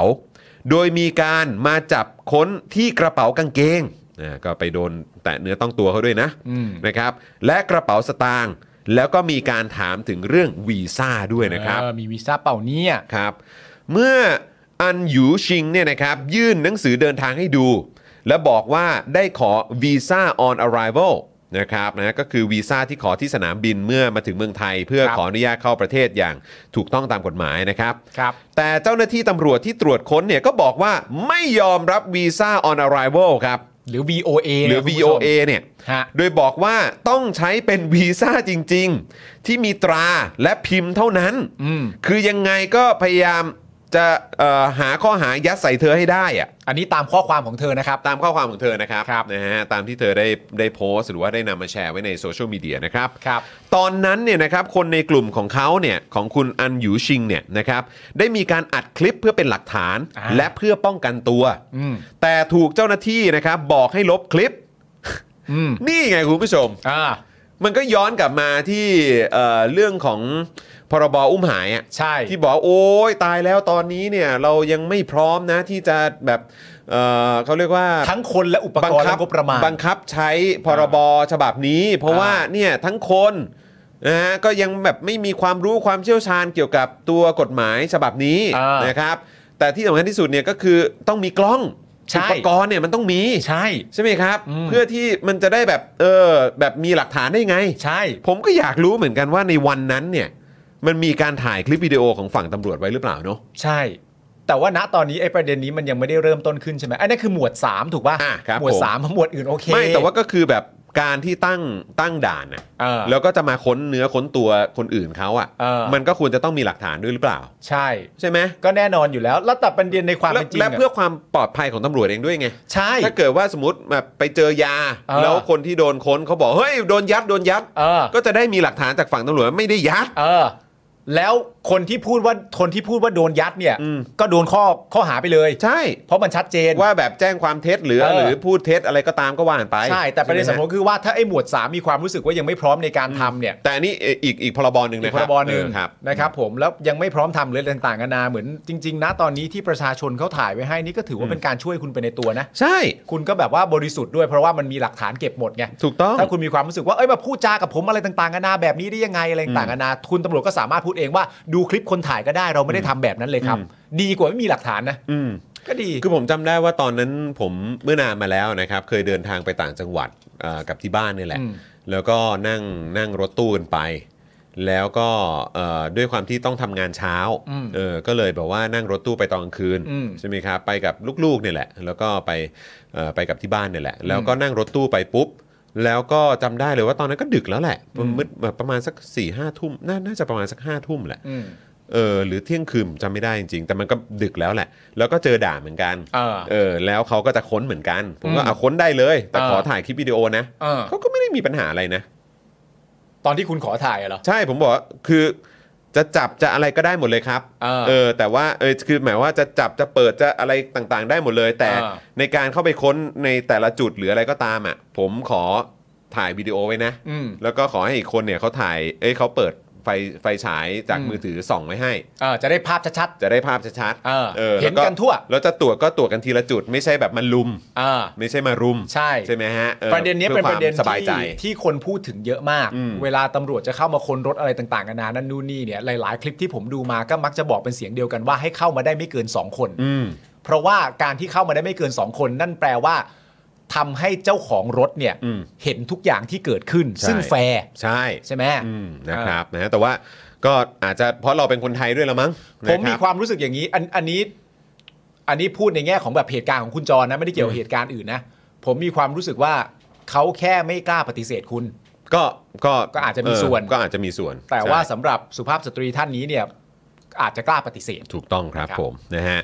อ่ะก็อย่างที่บอกแล้วครับ ก็คือทางเอ่อคนในกลุ่มของคุณอันหยูชิงเนี่ยนะครับ ก็อัดคลิปเพื่อเป็นหลักฐานเพื่อป้องกันตัว แต่ถูกเจ้าหน้าที่บอกให้ลบคลิปครับ อืม คุณอันหยูชิงเนี่ยเล่าว่าเล่าต่อนะครับว่าตำรวจจะพาไปสถานีตำรวจเธอก็ไป อืม บังคับให้เธอพูดขอโทษ ทั้งที่เธอไม่ผิดอะไร เธอก็ยอมทำทุกอย่าง ขอ เธ โทษทำไมวะ ก็นั่นน่ะสิบังคับให้เธอพูดขอโทษ อันนี้คือตามคำบอกเล่าของ อ่า อันหยูชิงนะครั ครับ บ เธอก็ยอมทำทุกอย่าง เธอแทบอ้อนวอนให้ปล่อยเธอไป เพราะเธอไม่ได้ทำอะไรผิด เธอกลัวมาก ซึ่งไม่ไม่ไม่แปลกเลยนะครับ ที่จะที่จะมีความตื่นกลัวขนาดนี้ ครับ มาเจออะไรแบบนี้ในประเทศไทยเนี่ย อืม เธอบอกว่าตอนนั้นเนี่ยราวกับในหนังพวกเม็กซิกันที่จับค้นเอ่อค้ายาอะไรแบบนั้นเลย อืม แต่เธอไม่ใช่ อืม เธอเป็นเพียงนักท่องเที่ยว อืม ทำแทบทุกอย่าง แต่ก็ไม่ยอมปล่อยเธอ จนเธองงว่าเธอทำผิดอะไร อืม เธออ้อนวอนเจรจาอยู่นาน แทบจะกราบ เธอบอกพยายามพูดภาษาไทยนิดๆพูดว่าขอโทษขอร้องแต่ไม่เป็นผล อืม เธอทำทุกอย่าง เหลือเพียงแต่คุกเข่าไหว้แค่นั้น อืม สุดท้ายยื้ออยู่ราวสองชั่วโมง และได้พาเธอไปที่ลับตาคนแล้วบอกว่า ทั้งหมดในรถต้องจ่ายมา 27,000 บาท ถึงจะยอมปล่อย ทางอันหยูชิงเนี่ยบอกว่าคือง่ายๆ จะเอาเงินนั่นแหละ เธอเลยถึงบางอ้ออนะครับ สุดท้ายนะครับพอเธอยอมจ่ายนะครับ ทางเจ้าหน้าที่ตำรวจ จึงเรียกแท็กซี่ให้พวกเธอกลับโรงแรม เธอยังเล่าต่อว่าข้างๆ เธอเนี่ยยังมีกลุ่มนักท่องเที่ยวชาวเกาหลีเป็นผู้หญิง 5 คน ก็โดนอย่างเธอครับ อืม ไม่แน่ใจว่ากลุ่มที่อ้างเป็นเจ้าหน้าที่ตำรวจนะฮะซึ่งอันหยูชิงเรียกพวกนี้ว่าตำรวจเลวนะครับ ครับ นะฮะคือจ้องจะจับแต่นักท่องเที่ยวผู้หญิงชาวเอเชียหรือไม่ อืม นะครับแล้วก็ดูเหมือนว่าจะมุ่งเอ่อพุ่งเป้าไปที่เอ่อสุภาพสตรีหรือเปล่านะ คือ ครับ ตามที่เธอเห็นรอบข้างบรรยากาศมันเป็นลักษณะนั้นนะ ตาม ครับ ที่เธอคิดนะครับ นะครับ เธอยังกล่าวต่อนะครับว่าไม่คิดเลยว่าไปเที่ยวปีใหม่ที่ไทย หวังเจอประสบการณ์ดีๆ แต่กลับกลายเป็นประสบการณ์ที่เลวร้าย และน่ากลัวที่สุดในชีวิต อืม และฉันจะไม่ไปเหยียบเมืองไทยอีก ฉันอยากเตือนคนไต้หวันว่าจะไปประเทศไทยเนี่ยให้ระวัง อย่าพกเงินสดติดตัวในกระเป๋าเยอะ เพราะโดนสุ่มค้นตัวมา หาเรื่องยัดข้อหา พวกนั้นจับดูกระเป๋าเงินก่อน ให้ระวังดีๆครับ ครับ โอ้โหคือพูดอย่างนี้คือ คือมันดูทรงแบบมันไม่ใช่แบบกำลังพูดถึงตำรวจนะ อันเนี้ยเหมือนเหมือนเป็นการบอกว่า เวลาเจอตำรวจอะในประเทศไทยอะถ้าตามคำพูดลักษณะนี้นะ ตีความได้ว่าถ้าเจอถ้าเจอตำรวจในประเทศไทยอะระมัดระวังตัวเองให้ดีนะ และทรัพย์สินอะไรที่มีของตัวเองเนี่ยก็ระมัดระวังด้วยเวลาเจอตำรวจ คือเอาง่ายๆ คือระวังเงินในกระเป๋าตัวเองแล้วกัน เออ เพราะฉะนั้นณตอนนี้ตามที่เราอ่านมาเนี่ยมีมีสองประเด็นที่ผมสนใจหนึ่งก็คือว่า เธอเล่าว่าเธอไปที่สถานีตำรวจแล้วถูกปะ อืม หลังจากที่เกิดเหตุเนี่ยก็ไปที่สถานีตำรวจ แล้วสุดท้ายก็ไปที่รับตาคน นั่นแปลว่าที่รับตาคนเนี่ย มันก็ต้องอยู่ในระหว่างที่เป็นสถานีตำรวจปะ อ๋อแน่นอน ถ้า ก็ง ตาม ยู่ ข้อมูล ยู่ เหล่านี้ ก็ก็ก็ถ้าถ้าตามที่เขาเล่า เออ ก็ให้ให้ตีความ เออ หรือว่าคาดการณ์เนี่ยมันก็น่าจะต้องเกิดในสอนอแหละ ใช่ เพราะฉะนั้นสอนอเนี่ยก็ต้องมีกล้องวงจรปิด อืม ที่ใช้ได้แน่ ๆ เลย โหแต่อยากรู้มากเลยเนาะว่า เออ แบบมันคือสอนอไหนเนาะ ใช่ เออถ้าเขาระบุได้ว่ามันคือสอนอไหนนี่แบบ ถ้าต่อยอดได้เนาะ เออ เออ มีใครแบบเป็นรู้จักกับสื่อไต้หวันแล้วแบบถามไปถึงตะทางคุณชาร์ลีนอันได้ไหมคุณ เอออั อันหยูชิงเนี่ยว่า ใช่ ตอนนั้นเนี่ยจำได้ไหมว่าไปสอนอไหนอะห ใช่ รือในพื้นที่ไหนท้องที่ไหนอะ เออ โหมันจะสุดนะ แล้วอีก แต่ว่าก็คงไม่พ้นก็ตั้งคณะกรรมการแล้วก็ย้าย ตรวจสอบเด้งๆไปเด้งๆ เด้ง ไป เด้งๆไปเด้งเด้งๆไปอืม อีกประเด็นหนึ่งก็คือว่าถ้าตามที่คุณอันหยูชิงเล่าเนี่ยนะครับ อืม นั่นแปลว่าสุดท้ายไปจบที่ 27,000 บาท ครับ แล้วจบที่ปล่อย ครับ เพราะฉะนั้นประเด็นวีซ่า on arrival เนี่ยไม่อนุญาตเนี่ย มันก็ไม่มีความหมายเลยดิฮะ อืม มันมันก็ไม่มีประเด็นในประเด็นนี้เลยดิฮะ คือจริง ๆ ก็เข้าเข้าประเทศนี้มายังไงก็ได้ละมั่งผมว่า ใช่ไหมก็เข้ามาเลยแต่อยู่ที่ว่าคุณจะซวยไหมว่าจะเจอจะเจอตำรวจ ค้นหรือเปล่า ซึ่งมันไม่ได้นะครับ ใช่ มันไม่ได้อยู่แล้วครับ ไม่ได้เลยฮะ ครับ ผม ก็เนี่ยแหละครับ ปัญหาโครงสร้างไหมครับ ครับผม แต่อันเนี้ยผมอยากรู้ อ๋อ นี่เขาบอกว่าช่อง 3 บอกพาออกจากสถานทูตมาข้างๆ ที่มืดๆตามข่าว สถานทูตเหรอครับ ไม่น่าใช่สถานทูตมั้ง หมายถึง ส จะ สถานีป่ะ จากที่เกิดไม่ไปจากที่เกิดเหตุไปสถานีตำรวจแล้วไปสถานทูตต่ออีกเหรอครับ เนอะยังไงฮะ อ่ะอ่ะเดี๋ยวเดี๋ยวดู เดี๋ยว รายละเอียดต่อ เดี๋ยนิวด โอเค นึง คือทางคุณอันหยูชิงเนี่ยนะครับยังได้เตือนนะครับว่าแท็กซี่จำนวนมากในไทยอาจมีการสมรู้ร่วมคิดกับตำรวจ ดังนั้นอย่าพกเงินสดติดตัวไปจำนวนมาก ขณะที่ความเห็นจากโพสต์ที่เธอแชร์ใน Instagram เนี่ยบางส่วนก็บอกว่า พวกเขาก็เจอเหตุการณ์ในลักษณะเดียวกันเลย ดูเหมือนว่าตำรวจไทยบางคนฉกฉวยโอกาส โดยใช้วิธีการสุ่มตรวจ ค้นกระเป๋านักท่องเที่ยวอย่างผิดกฎหมาย เพื่อรีดไถเงินจากนักท่องเที่ยวต่างชาติ ครับ หลังจากเกิดโรคโควิด -19 ระบาด นอกจากนี้นะครับ เธอโพสต์ลง IG ว่าลาก่อนกรุงเทพห่วยห่วยๆอีกด้วยนะครับ ทางเพจหนีห่าวไต้หวันฉันมาแล้วเนี่ยก็ระบุนะครับว่า สื่อไต้หวันได้มีการสัมภาษณ์ไกด์ท้องถิ่นในไทย ได้รับคำตอบว่านักท่องเที่ยวที่มาเที่ยวเอง ดวงไม่ดีก็อาจเจออะไรแบบนี้ มาขอค้นตัวค้นกระเป๋าอ้างนั่นนี่ จริง ๆ ถ้าไม่อยากมีปัญหาให้รีบยัดเงินก่อนไปเลย อารมณ์ค่าผ่านทางก็จบ โอ้โหฟังแล้วก็เศร้านะฮะครับผม ขณะที่ช่วงประมาณ 11โมงที่ผ่านมาเนี่ยนะครับพันตำรวจเอกยิ่งยศสุวรรณโนนะครับ เอาละฮะ ผู้กำกับสอนอห้วยขวางครับ ครับ เอาละครับสอนอห้วยขวางนะครับ บอกว่า คุณผู้ชม ครับ เขาบอกว่าอะไร ครับเขาบอกว่าอะไร คุณผู้ชม เออ คิดว่ายังไง เอาแค่ชื่อเนี่ย อืม พันตำรวจเอกยิ่งยศสุวรรณโน ผู้กำกับสนห้วยขวาง กล่าวว่าเขากล่าวว่าอะไรครับ อืมมีบอกว่าไม่ครับ พยายามหลบกล้องวงจรปิดสถานทูตจีนจากข่าวนะ สถานทูตจีนด้วยเหรอ สถานทูตจีนเหรออืมนะครับ ใช่แต่ว่า เอออั อันนี้เขาไต้หวันนี่ ไม่ตั้งด่านตรงแม่สถานทูตจีนถนนรัชดา อ๋อแต่เขาบอกว่ามีให้พาไปสถานีตำรวจนี่ ไปดูทางไหนก็ว่า อืมอะไรเออเออเอออ๋อครับผมนะฮะ เออ อ่ะ anyway นะครับ ก็ถ้าเกิดว่าเกิดเหตุตรงพื้นที่ตรงนั้นก็น่าสนใจนะครับ อ่า นะฮะ หลาย ๆ คนให้คำตอบมาแล้วคุณจรฮะ อ่า เอาชัด ๆ เลยคุณจรฮะ โอเค โอ้โหครับ โอ้โห อ่ะ เหมือนรู้อ่ะ ครับ ผู้กำกับสอนอห้วยขวางก็บอกว่าหลังทราบข่าวดังกล่าวกำลังตรวจสอบข้อเท็จจริงที่เกิดขึ้น อ่า นะ คบ กำลัง ผม ตรวจสอบข้อเท็จจริงที่เกิดขึ้นนะครับ อืม ทั้งนี้ตามปกติในพื้นที่ดังกล่าว ไม่มีการตั้งด่านตรวจของสอนอห้วยขวางในจุดนั้นนะครับ ตามปกติไม่มีนะฮะ แต่ขอเวลาตรวจสอบข้อเท็จจริง เพื่อยืนยันความชัดเจนอีกครั้ง อืม อ่าครับ ครับด้านโฆษกตำรวจนะครับนะฮะเอ่อซึ่งช่วงนี้ทำงานหนักมากนะครับนะ ครั ฮะ บ เพราะว่าตอนนี้มีข่าวเกี่ยวกับตำรวจไทยออกมาเยอะจริง ใช่ ๆ ก็ออกมาแถลงว่าขณะนี้ก็อยู่ระหว่างประสานให้คนขับรถเข้ามาให้ข้อมูลเพิ่มเติม ฮะ และประสานที่พักตรวจสอบว่านักแสดงสาวเข้าพักที่โรงแรมจริงหรือไม่ โอ้โหนี่ต้องเช็คด้วยว่าเขาพูดจริงหรือเปล่า เออ เดี๋ยวจริง ๆ ไม่ได้มาทำไง ครับผมรวมทั้งประสานกับสอนอทองหล่อ เพื่อให้ตรวจสอบว่ามีการตั้งด่านในช่วงเวลาที่นักแสดงสาวคนดังกล่าวอยู่ในประเทศไทยในพื้นที่ใดบ้าง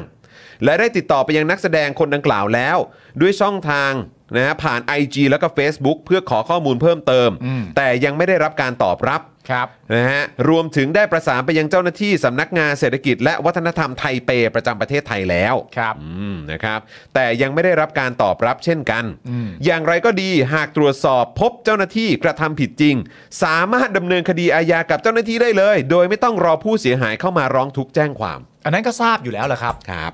แต่ว่ามันจะเกิดขึ้นไหมอะครับ คุณผู้ชมครับเขาตรวจสอบอยู่นะครับเขาตรวจสอบหาข้อเท็จจริง เพื่อยืนยันความชัดเจนนะครับ ผมแล้วก็เขาก็ขอเวลาครับ ขอเวลาตรวจสอบอยู่ ครับขอเวลาอีกไม่นานนะครับ ขออะไรน่าจะไม่นานนะครับ ผม เพราะประเด็นนี้ก็ไม่จริง ๆ ก็ไม่น่ายากนะครับ ผม ไอ้คำว่าขอเวลาอีกไม่นานเนี่ย เออ มันก็มันก็เป็นคำที่เราคุ้นหูมา 8 9 ปีแล้วใช่ไหมครับ ใช่ครับ นะแล้วผมก็รู้สึกว่าไอ้คำพูดเหล่าเนี้ยเวลาขอเวลาขอเวลาขอเวลาตรวจสอบอะไรต่างๆหน่อยเนี่ย ครับ นะครับ ก็เราก็จะได้ยินจากเนี่ยเจ้าหน้าที่ที่มีอำนาจหน้าที่รับผิดชอบอะไรต่าง อืม ๆ เพิ่มมากขึ้นทุกวันเนาะ ครับ นะครับ ก็ แต่เวลาจะเอาอะไรเนาะ อืม จะเอาอะไรจากประชาชนจะนั่นนู่นนี่ปุ๊บคือทันทีเลย ใช่ เออครับผม ทีแรก นี่ก็เหมือนกันก็คือแบบเนี่ย ถ้าตามที่เขาว่าถ้าตามที่คุณชาร์ลินอันเนี่ยเขาบอกมาเนี่ยก็คือว่าจะนี่เลยเออวีซ่าอยู่ไหน ตัวจริงอยู่ไหนนู่นนี่ต้องเดี๋ยวนี้ เออ ครับไม่งั้นโดน ไม่ได้ใช่ไหม ครับ ไปสอนอ แต่พอมีเวลามีอะไรแบบนี้ครับอืมนะฮะก็จะก็จะขอใช้เวลานิดนึง ใช่ ครับผม นะครับผมแล้วพอใช้เวลานิดนึงแล้วแหมเหมือนเหมือนคาดเดาคำตอบได้นะ ครับนี่คุณกสินบอกว่าตรวจสอบ my ass สิ ครับผม Bruh. again and again คุณข้าวปุ้นบอกว่าขอโทษนะฮะ อันนี้เปิดเทปหรือว่าเอ่ออันนี้เปิดเทปตอบหรือว่าตอบเองคะเนี่ย ครับผม ไม่มันซ้ำๆอะครับ ครับผม คุณครุคารุรัตน์นะครับบอกว่ากูต้องรู้สึกยังไงเนี่ยโอ้โห เมื่อกี้ครับคุณจรครับ คุณ TK Backyard ครับ ครับ ซึ่งเป็น VIP 24 บวกครับ ครับผม มาถามเรานะครับว่าทำไมวันนี้มา เร็ว คุณ TK Backyard ครับ ครับ วันนี้คือวันพฤหัสนะครับผมเอ่อวันพฤหัสกับวันศุกร์นะครับ ผมเราจะมาตอนบ่ายโมงตรงนะครับ คุณ ถูก TK ต้องครับ Backyard นะครับ ขอบคุณที่ ถูกต้ง เข้ามาถาม ผ นะครับ นะครับ สบายดีนะครับ สบายดีนะครับ อืมนะฮะเอ่อประเทศไทยเป็นโซนมาเฟียภาษาอังกฤษเขียนยังไงครับอืมนะฮะ คุณคณินมองบนนะครับนะฮะเอ่อคุณ QR บอกว่าคุยกับแฟนว่าช้าอืมอืมครับผม ครับ มันกระทบการตัดสินใจมาเที่ยวไทยของคนทั่วโลก ถ้าไม่จัดการให้เด็ดขาดการท่องเที่ยวพังแล้วไม่ต้องโทษใครนะตัวเองนะครับคุณจุมพลบอกมานะครับ ครับผม นะฮะก็เนี่ยแหละครับเราก็ต้องมาช่วยกันคือแบบส่งเสียงกันเยอะๆนะครับ อืม เพราะว่าช่วงนี้มันคือช่วงที่มันแบบเละเทะจริงๆอะครับ ใช่ เมื่อที่คุณคุณโรมเขาพูดมาเกี่ยวกับเออตอนช่วงเช้าที่ผ่านมาเนี่ย ก็แบบตั้งคำถามว่า เออทำไมตำรวจเขาถึงไม่ไม่ตั้งข้อหาฟอกเงินกับทางเอ่อขบวนการหรืออ ม คนที่เกี่ยวข้องกับตู้ห่าว อืม ตู้ห่าวสักที อืม นะครับ ก็มันก็แปลกใจ อืม นะครับ มันก็เป็นเรื่องที่น่าแปลกใจนะครับ อืม แต่ว่าก็คือแล้วมันมันน่าแปลกใจ เพราะว่าก็คือคนที่บอกว่าจะมาปราบคอร์รัปชันคนที่จะนั่นนู่นนี่เนี่ยก็เป็นคนที่ดูแล อืม แทบจะโดยตรงเลยอะ อืม กับตำรวจไทยอะ ใช่ ก็คือนายกไง อืม อืมนะครับ ก็แบบ มันก็สะท้อนให้เห็นนะครับ มันก็ชัดนะครับ ผู้มีอำนาจข้างบนลงมาข้างล่าง นี่คืออ ม นี่คือขนาดแบบเป็นอะไรนะ พันตำรวจเอกใช่ไหมพ่วงกับสอนอห้วยขวาง หรือแม้กระทั่งโฆษกของสตชเองเนี่ย โคศกนี่ยศพลตำรวจตรีเลย ค นะ รับคือยังต้องใช้เวลาในการตรวจสอบเลยนะครับ อืม เข้าใจไหมฮะเพราะฉะนั้นคือแปลว่าจากบนลงมาล่างเนี่ย มันยาวขนาดไหนล่ะครับ ใช่ แล้วถ้าเกิดว่าอันนี้เนี่ยตั้งด่านกันเองแล้วก็เป็นตำตำรวจชั้นผู้น้อยแล้วเขามาทำอะไรกันแบบนี้เนี่ย อืม เออ เรื่องผู้นี้เราเราจะไม่พูดถึงโครงสร้างจริงๆเหรอครับ ใช่ครับ ต้องพูดนะครับจำเป็นมากนะครับ ครับ คุณได้ดูคลิปปะที่เขาแชร์กันที่แบบว่ามีคนแบบ ซึ่งมันก็มีเยอะแหละ แต่ผมชอบอันนี้มากเลย อันล่าสุดที่เหมือนถ่ายคลิปด่านอะ อืม เออเป็นด่านที่ตั้งมาตรวจจับยาเสพติดอะไรเงี้ยมีการตรวจฉี่มีอะไรต่างๆนานานั่นนู่นนี่อะไรเงี้ยแล้วคนที่ถ่ายคลิปเนี่ยเขาก็เนียนมากเลยนะเขาก็ถ่ายคลิปไปเรื่อยๆอะ ครับ โดยที่ยังไม่พูดอะไรอะ ครับ แล้วคนดูอ่ะ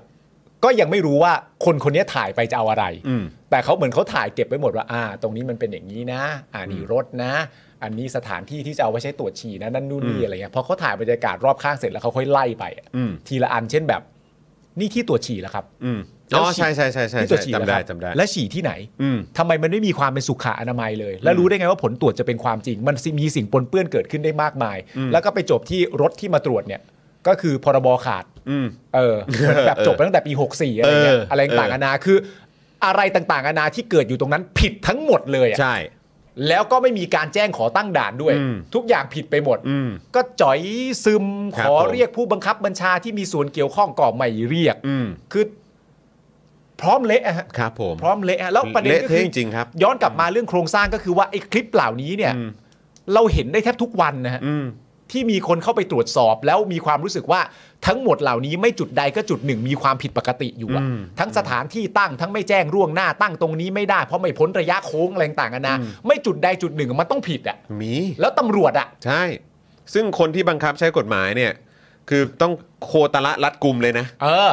เพื่อไม่ให้แบบว่าเป็นจุดอ่อนที่จะทำให้แบบถูกมีความน่าสงสัยได้อะ ใช่ ไม่แล้วประเด็นก็คือว่าไอการโคตระรัดกุมเนี่ยมันก็ไม่เห็นจะเป็นเรื่องน่ายากตรงไหน เพราะคุณต้องรู้อยู่แล้วว่าที่ถูกต้องมันทำอย่างไรอะเป็นไปได้ยังไงถ้าคุณจะไม่รู้อะ ครับ ใช่ไหม คุณสุพนีฟรังก์นะครับบอกว่าแต่ละวันเนี่ยเห็นข่าวความเละเทะของวงการในเครื่องแบบ ฉันอยากกิฟต์อัพกับประเทศไทยจริงๆนะแต่ก็นึกถึงน้องๆที่ต่อสู้อยู่นั่นน่ะสิครับ เราก็ต้องสู้ ใช่ ไป ครับ พร้อมๆกับเขาด้วยนะครับนะฮะโอ้เมื่อกี้เอ่อคุณทีเคแบ็กยัดแบบซูเปอร์แชทมา 100 บาท ขอบพระคุณมาก ขอบ เลยน พระคุณ รับ มากๆครั ขอบพ บ ระคุณนะครับผมนะฮะขอบคุณคุณผู้ชมด้วยนะครับนะฮะก็ซูเปอร์แชทกันมาได้นะครับนะฮะแล้วก็เติมพลังมาให้กับพวกเราได้ผ่านทางบัญชีกสิกรไทย 0698975539 ด้วยนะครับ ครับผม เออเคยเห็นครับถ้าเราไม่มีความรู้เขาก็ทำบิดแบบนี้ทำผิดแบบนี้เอ่อจนเคยชินแล้วก็ไม่เคยโดนลงโทษอืมนั่นนะสิค ครั รับบ ผม ก็ลงโทษของเขาก็คือการเด้งอะครับ เด้งฮะ แต่ไอ้คำว่าเด้งที่เราเข้าใจเนี่ย กับเด้งที่ที่ มันเกิดขึ้น ที่มันเกิดขึ้นเนี่ยมันคนละเด้งกัน ใช่ เด้งที่เราเข้าใจก็คือโอ้เด้งก็คือไล่ออกจากราชการหรือว่าเด้ง เด้ เด้งอ่ะ เออก็ก็คือเด้งอะมันต้องเจ็บมันต้อง เออ มันต้องเรื่องใหญ่อะ ใช่แต่ เออ แต่เด้งนี่คืออ่าเด้งไปอยู่อีกหน่วยงานอื่น ใช่ อะไรแบบนี้ก็ว่ากันไป ครับ แล้วก็คนก็พูดย้ำแล้วย้ำอีกครับ ก็คือเด้งไปปุ๊บเรื่องจบเรื่องเงียบก็อ่ะก็จบไป เออ นะครับคือถ้าคุณจะบอกว่าเฮ้ยมันไม่ใช่อย่างนั้น เออ ไม่จริงนะครับ คุณประชาชนพวก ครับ เรา ผ ทำ ม อย่างนี้จริงอ่ะพิสูจน์ให้กูเห็นสิ โอ้นี่ถ้าสมมติว่าพี่ติดกล้องนี่พี่กระเถียงเราได้สบายเลยเนอะ ใช่ นะ แล้วก็ถ้าเกิดว่าอยากให้โปร่งใสแล้วก็แบบไม่อยากให้แบบประชาชนมา แบบเขาเรียกตราหน้าว่าพวกมึงแบบไม่โปร่งใสอ่ะพวกมึงแบบอืมไม่น่าเชื่อถืออ่ะ เออ ก็ให้ภาคประชาชนเข้าไปมีส่วนในการตรวจสอบด้วยสิ เออ ไม่ใช่ตรวจสอบกันเอง ครับ เออ คุณแตงแตงบอก 50%แล้ว what คืออะไรฮะ ไหนครับไหนครับซูเปอร์แชทตรงไหนเดี๋ยวก่อน ตก เมื่อกี้ ใจ เมื่อกี้เราพลาดไปเหรอครับ พี่ใหญ่พี่ใหญ่ดูหน่อยฮะ เออ ใช่ไม่ก็เออด้านบนเห็นบอกว่ามีมีซูเปอร์แชทอันไหนนะครับ เห็นมีของคุณทีเคมาใช่ไหมเมื่อสักครู่นี้ ใช่ อ๋อ หมายถึงว่าพิษณุบอกแล้วไงว่า 50%แล้ว ตกใจ ตก เราก็แบใจบเดี๋ยวก่อนนะ มีซูเปอร์แชทห้าห้าสิบเปอร์เซ็นต์แล้วก็ตกใจครับ เออครับ โอ้ ผม โห เอาซะสะดุ้ง เออผมก็เอาไปผสมไปบวก กันหมดอ๋อเอา อุ๊ย โอ้โห คุณคุณฮาเก้นเหรอครับ โอ้โห เติมพลังมาให้เป็นซูเปอร์แชทใช่ไหมฮะนี้ สีแดงแบบนี้ ใช่ ซูเปอร์แชทมา 2,000 บาทโโห ขอบพระคุณครับ ขอณนะขอบคุณมากเลยนะครับ ครับ นะฮะ ผม โอ้ขอบ คุณธนาโนน รับ ทำหน้าตกใจห้าสิบเปอร์เซ็นต์ใช่ เออนะครับ ขอบพระคุณมากเลยนะครับ นั่นแหละครับก็มันเป็นเรื่องปัญหาโครงสร้างจริงๆคุณผู้ชม ใช่ แล้วก็คือผมจำได้ว่าอ่าโอเคก็มีก็มีคนแบบบอกว่า เอ้ย แล้วที่ผ่านมาแบบมันไม่มีการเอ่อจับเอยเขาเลยกว่ามีการแตกโครงสร้างตรงไหน ครับ นะครับผมจำได้ว่ามีคนที่ที่พูดพาดพิงไปถึงอย่างพักเพื่อไทยตอนที่ช่วงที่เป็นรัฐบาลด้วยว่าเฮ้ยแบบพักเพื่อไทยอ่ะแบบเพราะว่าก็คือคนบอกว่าหุ้ยก้าวไกลเนี่ยถ้าเลือกก้าวไกลเนี่ยเราจะไป อืม จับไปแตะโครงสร้างแน่นอน อืม แล้วก็มีเอ่อทางฝั่งของเพื่อไทยก็บอกเฮ้ยเพื่อไทยก็แตะโครงสร้างเหมือนกันแล้วก็เออก็เพื่อไทยก็แตะโครงสร้างแล้วที่เห็นชัดๆเนี่ยก็คือเห็นในเรื่องของอย่าง 30 บาทรักษาทุกโรค อืม อ่ะอันเนี้ยเราก็รู้สึกว่ามันก็ยังต่อเนื่องมาจนถึงทุกวันนี้ ใช่ ใช่ไหมฮะ ใช่ เราก็เห็นถึง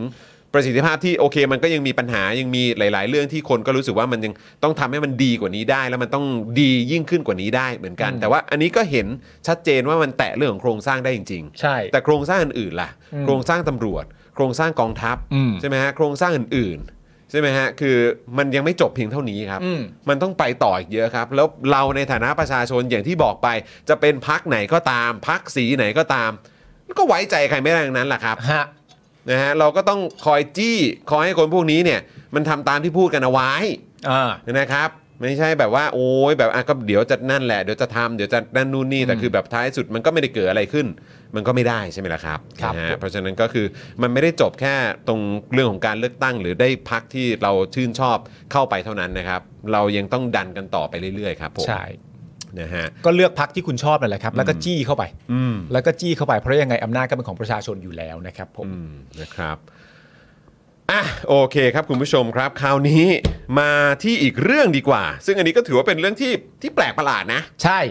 ศาลให้โอกาสศาลให้โอกาสนะครับ ครับ ศาลให้โอกาสเมียตู้ห่าว ครับ ตู้ห่าวนะครับอ่ะแล้วแต่จะเรียกแล้วกัน ครับ ไม่ถอนประกันครับ แม้ว่าตำรวจนะ อันนี้ เออ คือตำรวจนะครับ ฝั่งของตำรวจเนี่ย ครับ นะครับเขาบอกว่าพบว่ามีการข่มขู่พยานตามที่คุณชูวิทย์เขาแฉจริง เอาละเว้ยเฮ้ย เอาละครับคุณผู้ชมครับ ๆ ครับ ประเด็นนี้นะครับคือประเด็นที่พลตำรวจเอกดำรงศักดิ์กิติประพัฒน์นะครับ ซึ่งเป็นผู้บัญชาการตำรวจแห่งชาติเลยนะเผยว่าสารอาญากรุงเทพใต้นะครับ ยังไม่ถอนการปล่อยตัวชั่วคราวนะครับ แก่พันตำรวจเอกหญิง วัฒนารีกรชายานันท์นะครับ ซึ่งเป็นภรรยาของตู้ห้าว และเป็นหลานของพลตำรวจเอกประชาพรหมนอกเนี่ยนะครับ ครับ อดีตผู้บัญชาการสำนักงานตำรวจแห่งชาติ แม้ตำรวจพบว่ามีพฤติกรรมข่มขู่พยานจริง ตามที่คุณชูวิทย์เนี่ยเปิดเผยว่าพันตำรวจเอกหญิงวัฒนารีและพวกเนี่ยนะฮะไปข่มขู่และยุ่งเหยิงพยานในคดีต่างๆ ที่เกี่ยวข้องกับคดีตู้ห้าวก็ตาม คือถ้าตามที่คุณชูวิทย์บอกและตามที่พลตำรวจเอกรงศักดิ์บอกเนี่ยไอ้ไปข่มขู่และยุ่งเหยิงกับพยานในคดีเนี่ยเป็นหนึ่งในข้อที่ไม่ให้ประกันตัวเลยนะข้อหลักๆเลยนะครับ ที่จะทำแบบนั้นเนี่ยนะฮะ ครับ โดยพลตำรวจเอกดำรงศักดิ์นะครับ ยอมรับว่าที่คุณชูวิทย์เนี่ยเปิดเผยเรื่องที่มีการข่มขู่พยานในคดีตู้ห้าวเนี่ยเป็นเรื่องจริงนะครับ ครับ จึงได้สั่งการให้พนักงานสอบสวนทำบันทึกพร้อมนำหลักฐานยื่นต่อศาลครับ เพื่อขอถอนประกันภรรยาของตู้ห้าว แต่ทางศาลเนี่ยนะครับก็ยังให้โอกาสไม่เพิกถอนประกันตัวชั่วคราวครับ จะให้คิดอย่างไง ให้คิดยังไง คุณผู้ชม คือมันแปลกประหลาดไหมเพราะว่าคืออันนี้ขอขอขอไปขอเชื่อมโยงนิดนึงแล้วกันนะ เชิ ค ญ รั ฮะ คือเข้าใจว่ามันคนละคดีมันคนละมันคนละประเด็นกันนะครับ แต่คืออ อ๋ ผ อ ม ต้องเชื่อมฮะ แต่มันต้องเชื่อมอะครับเพต้องเชื่อม ราะมัน ครับ คือยุคนี้อะครับคุณผู้ชม ครับ คือเนี่ยตำรวจเนี่ยก็บอกคืออ่ะคุณชูวิทย์บอกว่ามันมีการข่มขู่จริงตำรวจไปตรวจสอบตามที่คุณชูวิทย์ก็บอก หรื ค อ รับ ไม่รู้ตำรวจรู้อยู่แล้ว ผมก็ไม่แน่ใจ แต่ว่าก็ตำรวจ นั่นแหละไปตรวจสอบอะ อ่ะตำรวจก็ไปบอกกับทางศาลว่าโอ้ยมันเป็นอย่างนั้นจริง ๆ ครับมันมีการ อ่า ข่มขู่เกิดขึ้นจริง อืม ๆ ทางศาลก็บอกว่าอ่ะก็ยังให้โอกาสไม่เพิกถอนการประกันตัวชั่วคราว ครับ แต่ในขณะที่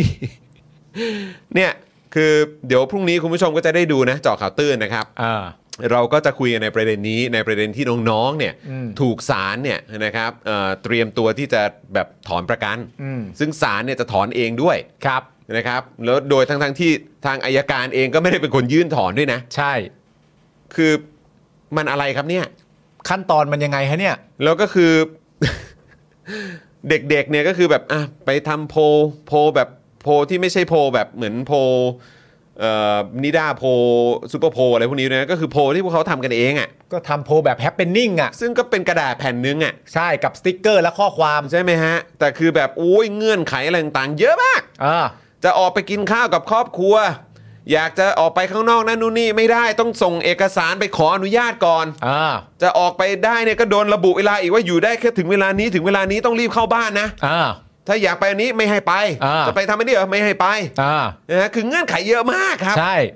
กักบริเวณอะไรต่างๆ ให้อยู่ภายในบ้านด้วย แต่พอเป็นกรณีแบบนี้ซึ่งพูดกันทั้งประเทศ อ่า กรณีของน้องๆเขาเนี่ยอาจจะพูดกันแค่ในในในบางมุมของสังคมด้วยซ้ำ อ่า ใช่ไหมฮะ แต่คือกรณีจีนเทาเนี่ย อ่า ตู้ห้าวตู้ห่าวเนี่ยรู้จักกันทั่วทั้งประเทศอะ ใช่ แต่คือนี่ก็อ่าก็นะ แล้วคือถ้า ก็ตาม พูด เนี้ยครับ ถ้าพูดถึงประเด็นเรื่องศาลเนี่ย ประเด็นเรื่องนี้เนี่ยนะครับ ก็คือว่า ครับ อย่างที่บอกไปก็คือตำรวจเนี่ยฮะ ครับ คือพ ทำอไมดี ฮะ มีคนบอกว่าสารคนคงบอกว่ามันคนละมักกะโรนีกันก็ก็เข้าใจว่ามันคนละมักกะโรนีกันแต่ก็คือ คือเราเห็นตัวอย่างแล้วก็เลยต้องหยิบยกขึ้นมาพูดนะครับ ใช่ฮะ ครับผม ใช่ฮะก็แต่มันมันมันจำเป็นต้องพูดฮะเพราะ ครับ ว่าอันนี้เนี่ยมันมาถึงจุดที่ทางตำรวจเนี่ยนะครับ ให้พนักงานสอบสวนเนี่ยทำบันทึกพร้อมนำหลักฐานเอาหลักฐานเลยนะ หลักฐานที่เจอมาเนี่ยว่าแบบอ้าวมีการข่มขู่จริง ไปยุ่งเหยิงกับพยานจริง ๆ เพราะฉะนั้นอันที่จะให้ประกันตัวเนี่ยไม่ได้แล้ว เพราะอันนี้มันเข้าข่ายอยู่ในขอบเขตของกฎที่แบบให้ประกันตัวไม่ได้ เพราะมันจะทำลายหลักฐาน ซึ่งมันสำคัญต่อการว่าความและการดำเนินคดี ยื่นไปให้ศาลว่าแบบอ้าวศาลทำนี่ครับ โทษทีนะครับ ผมมีอันนี้มาว่ามันไม่ได้นะครับท่าน แต่ว่าศาลก็ให้ประกันเนี่ย ก็ให้โอกาสแหละ ให้โอกาส ให้โอกาสแหละ ก็เนี่ยแหละฮะนะครับ ผมก็หลังจากพนักงานสอบสวนนะครับทำบันทึกพร้อมนำหลักฐานยื่นต่อศาลเพื่อขอถอนประกันภรรยาตู้ห้าวแล้วนะครับ แต่ทั้งศาลก็ยังให้โอกาสครับไม่เพิกถอนประกันตัวชั่วคราว ต่อจากนี้เนี่ยนะครับ พนักงานสอบสวนจะตรวจสอบพฤติการของผู้ต้องหาทุกคนอย่างใกล้ชิด รวมทั้งรวบรวมพยานหลักฐาน หากพบการข่มขู่พยาน หรือยุ่งเหยิงกับพยานหลักฐาน ก็จะยื่นถอนประกันทันที ครับ นะครับ เมื่อวันที่ 24 ธันวาคม 65 เนี่ยนะครับ พันตำรวจเอกหญิง วัฒนารีนะครับ อ่า ซึ่งเป็นภรรยาของตู้ห้าว ตู้ห่าวเนี่ยนะครับ ถูกจับฐานความผิดฟอกเงิน อืม นะครับ ถูกจับฐานความผิดฟอกเงิน ครับ แต่ต่อมานะครับศาลอาญากรุงเทพใต้นะครับศาลอาญากรุงเทพใต้นะครับ ครับ อนุญาตให้ปล่อยชั่วคราว อืม ตีราคาประกัน 2 ล้านบาทครับ โอ้ อืมนะครับ โดยสารเนี่ยให้เหตุผลว่าเนื่องจากเห็นว่ามีอาชีพ มีที่อยู่อาศัยชัดเจน และไม่มีพฤติการหลบหนี เอ้าเอ้า อืมพร้อมกำหนดเงื่อนไขห้ามเดินทางออกนอกประเทศ เว้นแต่จะได้รับอนุญาตจากศาลให้แจ้งตอมอทราบด้วย ครับ นะครับ ก็อันนี้เป็นข้อมูลเพิ่มเติมมาให้ อืม นะครับว่าเขาโดนข้อหาอะไร ครับ นะครับนะฮะด้านประยุทธ์ครับ อืม หลังไปเป็นประธานการประชุมคณะกรรมการข้าราชการตำรวจเมื่อวานนี้โอ้โห ไปเป็นประธานเลยเหรอ ไปเป็นประธานครับ แสดงว่าต้องเป็นคนที่แข็งขันที่สุดอะ เป็นประธานการประชุมคณะกรรมการข้าราชการตำรวจนะครับ เมื่อวานนี้นะครับ ก็ให้สัมภาษณ์ถึงคดีตู้ห้าวครับ ครับ นะฮะว่า มีหลายหน่วยงานบูรณาการทำงานในเรื่องนี้ครับ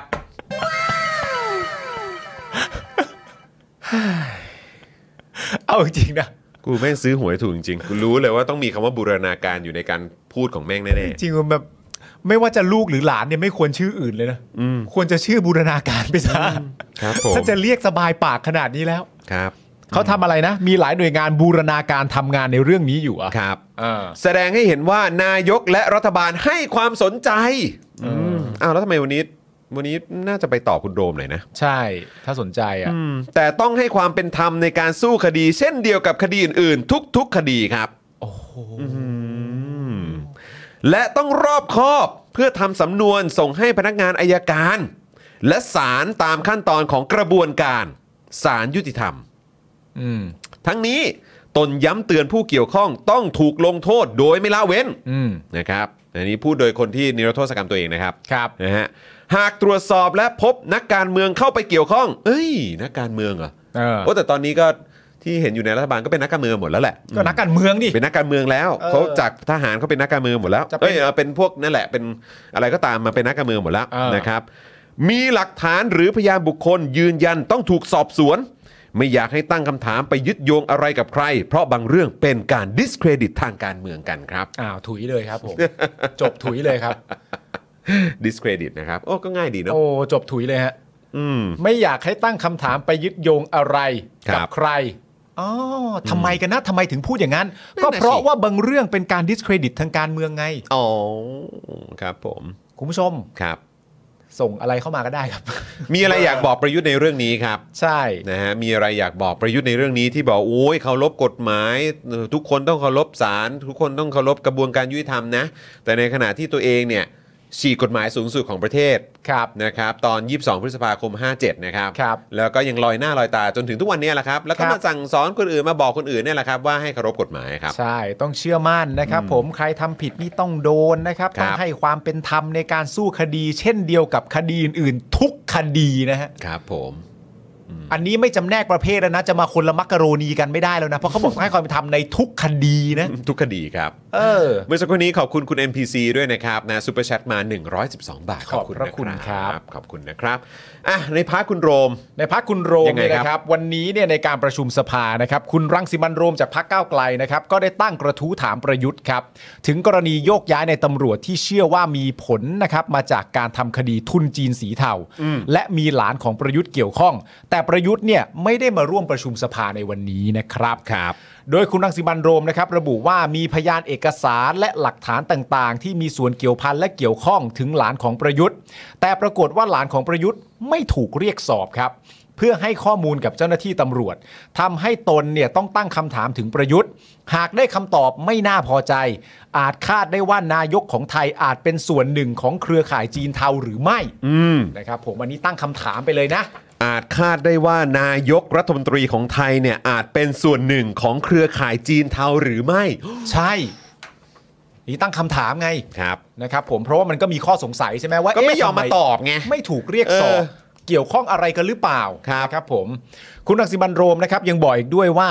ไม่ใช่เฉพาะประเด็นหลานของประยุทธ์เท่านั้นนะครับ แต่ยังมีการทำลายขวัญกำลังใจของตำรวจ ภายใต้การบริหารงานของเอ่อภายใต้การบริหารงานตำรวจของประยุทธ์ พบว่าทำชั่วได้ดี ทำดีซวย เพราะคดีตุนมินลัดเนี่ยนะครับที่เกี่ยวกับยาเสพติด พบว่านายตำรวจที่ถวนทำผลงานชิ้นโบแดงเนี่ยนะครับ ได้รับรางวัลถูกย้ายไปที่จังหวัดชัยภูมิ ครับ ที่ ที่เรา ไหนนะ รายงานวันก่อนไง บ้านเดือ บ้านเดือ บ้านเดือ บ้านเดื ใช่ไหม อ ฮะ บ้านเดือนะครับ นั่งจากนี่ไปก็ 5 ชั่วโมงกว่า ใช่ครับ ผม ต้น กูเช็คเวลาให้เรียบร้อย ใช่ เออ ถ้า ค จะ รับ ไป ผม นะครับ เพราะเขาเขาเขาอยู่นครบาลใช่ไหม นครบาล เขาเป็นตำรวจนครบาล นครบาลแหละ ครับนะ เอออ อยู่นครบาลปุ๊บนี่ย้ายไปบ้านเดือครับ ใช่ไป ครับผม ไปทำคดี เออ ไปที่คอนโด แหมอยู่พระนครแล้วนะ ใช่ ของ ดันโดนย้ายไปชัยภูมิอืม บ้านเดือนะครับ บ้าน ผม เดือครับ คุณโรมก็เลยบอกว่าตนอยากถามนายกว่าใช้อวัยวะส่วนไหนคิด อืม และไม่ว่าประยุทธ์จะหนีสภาแต่ไม่สามารถเปลี่ยนแปลงความจริงได้ ไม่มาตอบคำถามในสภาในสภาทำให้สังคมเชื่อว่าอาจมีส่วนกับกระบวนการทุนสีเทาด้วย อืม นะครับ ครับผม ก็ใน นะฮะ เมื่อไม่มาตอบนะครับ แล้วก็จริง ๆ การไม่มาตอบครั้งนี้เนี่ยในแง่ของเออแหล่งข้อมูล อืม ก็เชื่อว่าประยุทธ์เนี่ยน่าจะต้องรู้อยู่แล้วว่าวันนี้จะพูดจาประเด็นอะไรต่างๆ นานาใด ๆ กัน อ๋อใช่เขาปูไว้แล้วไง ปูไว้แล้ว ปูไว้แล้ว ก็ยืนคู่กันแล้ว คนหนึงใส่แว่นดำคนหนึงเป็นรุ่นพี่รุ่นน้องเนี่ยเขายืนคู่กันแล้วเขารู้กันแล้วว่ารับไม้ต่ออ ม แล้วในความเป็นจริงแล้วก็มีการพูดกันอย่างชัดเจนว่าว่ามันจะเกิดขึ้นแล้วก็ควรจะมา ครับ เพราะฉะนั้นประยุทธ์ไม่มีทางไม่รู้ อืม แต่การที่ประยุทธ์ไม่มาวันนี้เนี่ยก็ ทั้งทั้งที่รู้ว่าประเด็นต้องเป็นประเด็นที่ตัวเองควรจะต้องตอบแน่ๆเนี่ย ก็ก็แปลกดีครับ ครับ แปลกดีนะฮะ อ่ะขอบคุณซูเปอร์แชทจากปราดใบไม้ร่วงนะครับด้วยนะครับ 188.88 บาท ขอบพระคุณครับ ขอบคุณนะครับผม ครับ นะฮะ ผม บ้านเดือไกลปืนเที่ยงเหรอครับ คุณโต้งบอกมานะครับนะฮะเอ่อทำชั่วได้ดีมีให้เห็นในรัฐบาลอ่า ครับ ผมนะครับ โอเคนะครับ ก็รู้สึกอย่างไรครับนะฮะแล้วก็เดี๋ยวถ้าเกิดว่ามีอะไรเพิ่มเติมเอ่อจากพาร์ทนะครับของทางคุณโรมเนี่ยนะครับ เดี๋ยวเราก็จะเอามาอัปเดตในวันพรุ่งนี้ด้วยนะครับ ครับ ผม นะฮะคือจริง ๆเขาควรจะมาตอบในสภานะ แน่นอนนี่ฮะ จริงๆนะครับ เพราะว่าคือตอบออกสื่ออะถ้า อ่า สมมุติว่าคำถามนี้ถูกโยนไปเอ่อเนี่ยที่ที่คุณโรมเขามีการเอ่อตั้งโต๊ะแถลงแล้วก็เอ่อให้ให้ข้อมูลกับทางสื่อไปในวันนี้เนี่ย อืม ถ้าเกิดว่าทาง เพราะว่าจริง ๆ แล้วเขาตั้งใจเขาจะพูดในสภาไง อืม ใช่ไหมฮะซึ่งเป็นพื้นที่ที่แบบแบบเขาเรียกว่าอะไรเป็นพื้นที่พื้นที่ที่มี จะใช้อะไรอ่ะเหมือนจะบอกว่ามีเครดิตความน่าเชื่อถือนะเออแต่คือแบบเป็นเป็นพื้นที่กลางอ่ะ อืม อย่างนี้ละกันใช่ไหมฮะเป็นพื้นที่กลางที่มันมันเป็นการยืนยัน ใช่ นะถึงศักดิ์ศรีก็ได้อะ ครับ เอออย่างเงี้ยก็คือเอามาตอบกันในพื้นที่แจ้งเลย อืม ใช่ไหมฮะให้รู้กันโดยทั่วกัน อืม อย่างเป็นทางการ เออ ใช่ไหมฮะ แต่คือแบบอ่ะพอไม่มาปุ๊บอ่ะคุณโรวมไปยังไงต่ออ่ะก็อ่ะก็ต้องแถลงตรงนี้ แล้วถ้าเกิดว่าตู่เนี่ยจะตอบเนี่ยแล้วตอบผ่านสื่อเนี่ย ความน่าเชื่อถือมันยังไม่มากพอ ถ้าเกิดจะไปตอบในสภาเลยนะ ใช่ ใช่ไหม เพราะว่าในความเป็นจริงแล้วเราบังเอิญว่าเราเห็นได้หลายครั้งไงครับ อืม ที่เวลาตอบผ่านสื่อเนี่ย เวลาสื่อไปถามไม่ว่าจะเป็นหน้าทำเนียบที่ไหนก็แล้วแต่เนี่ย ครับ ณมีคอนเทนต์ติดตัวก็คือคอนเทนต์หนอแหนแล้วเดินหนีอ่ะ ใช่ พอเวลาคุณมีคอนเทนต์หนอแหนแล้วเดินหนีเราก็ไม่รู้ว่าเราจะได้ความสักกี่มากน้อย เพราะว่าไม่รู้อะไรไปดนใจมึงจริง ๆ นะ ครับ ให้มึงมีความรู้สึกว่าคำถามลักษณะนี้มึงสามารถเดินหนีไปได้อะ อืม ไม่รู้อะไรไปดนใจมึงจริงๆเนอะ คืออยากเป็นอยากเป็นผู้มีอำนาจอะ เออ แต่พอเจอคำถามแล้วไม่ตอบเนี่ยอันนี้มันแปลกประหลาดนะครับ เอ้ยไม่รู้แล้ว อันนี้ไปอยู่ที่นั่นที่นี่แล้ว ถามมาไปหาข้อมูลมาก่อนที่จะมาถามไม่ตอบเลย ค่ะ ตอบเลย ตอบสิโว้ย เออ ตอบเลย ก็ตามข้อมูลผมก็บอกไปแล้วใช่ไหมว่าเรื่องราวอะไรต่างๆนานาเหล่านี้มันเกิดขึ้น อืม แต่ว่าในความเป็นจริงก็คือ อันนี้มันมันมันมาอยู่ในสภาได้นี่ฮะ ครับ พอรู้ว่าจะมีเรื่องนี้ในความจริงใจแล้วก็มาอยู่ในสภาได้นี่ฮะ อืมนะครับ เดี๋ยวไอ้แดกก็คงมาแก้ตัวแทนมันแหละพรุ่งนี้ดูกัน โอ้ยแต่แดกเขาเขาไม่ได้เป็นโคศกแล้วนี่ ใช่ ไหมเออครับ แดกไม่ได้เป็นแล้ว แดกแดกเขางานยุ่งครับ ใช่ นะครับเขาก็ต้องดูแลเออแบบ งานยุ่งฮะมัว ตำ แต่ แหน่งรัฐมนตรีเขา เถียงกันเรื่องเคลมบัตรสวัสดิการแห่ง รัฐด้วยโอ้งานยุ่งมากเนี่ย เคลียร์กันอยู่เคลียร์กันอยู่เออนะครับอ่ะโอเคครับคุณผู้ชมครับ แน่นอนตอนนี้เราก็ต้องกลับมานะครับที่ประเด็นของน้องตะวันกับน้องแบมด้วยนะค ครั รับ บ เพราะว่าอันนี้ก็เป็นวันที่ 9 แล้วนะครับ กับการอดอาหาร อืม และน้ำ ครับ นะครับนะฮะซึ่งเป็นการแสดงออกนะครับเป็นการต่อสู้ อืม ในทางของเขานะครับ ซึ่งย้ำอีกครั้งอันนี้ไม่ใช่การฆ่าตัวตายนะครับ ครับ อันนี้ไม่ใช่การฆ่าตัวตายนะครับ ครับ นะฮะเพื่อข้อเรียกร้อง 3 ข้อครับ อืม ก็คือ 1. ปฏิรูปกระบวนการยุติธรรม อืม 2. ยุติการดำเนินคดีทางการเมือง ครับ นะครับนะฮะสามครับทุกพักการเมืองต้องเสนอนโยบายยกเลิกม .112 และม .116 ครับ นะครับ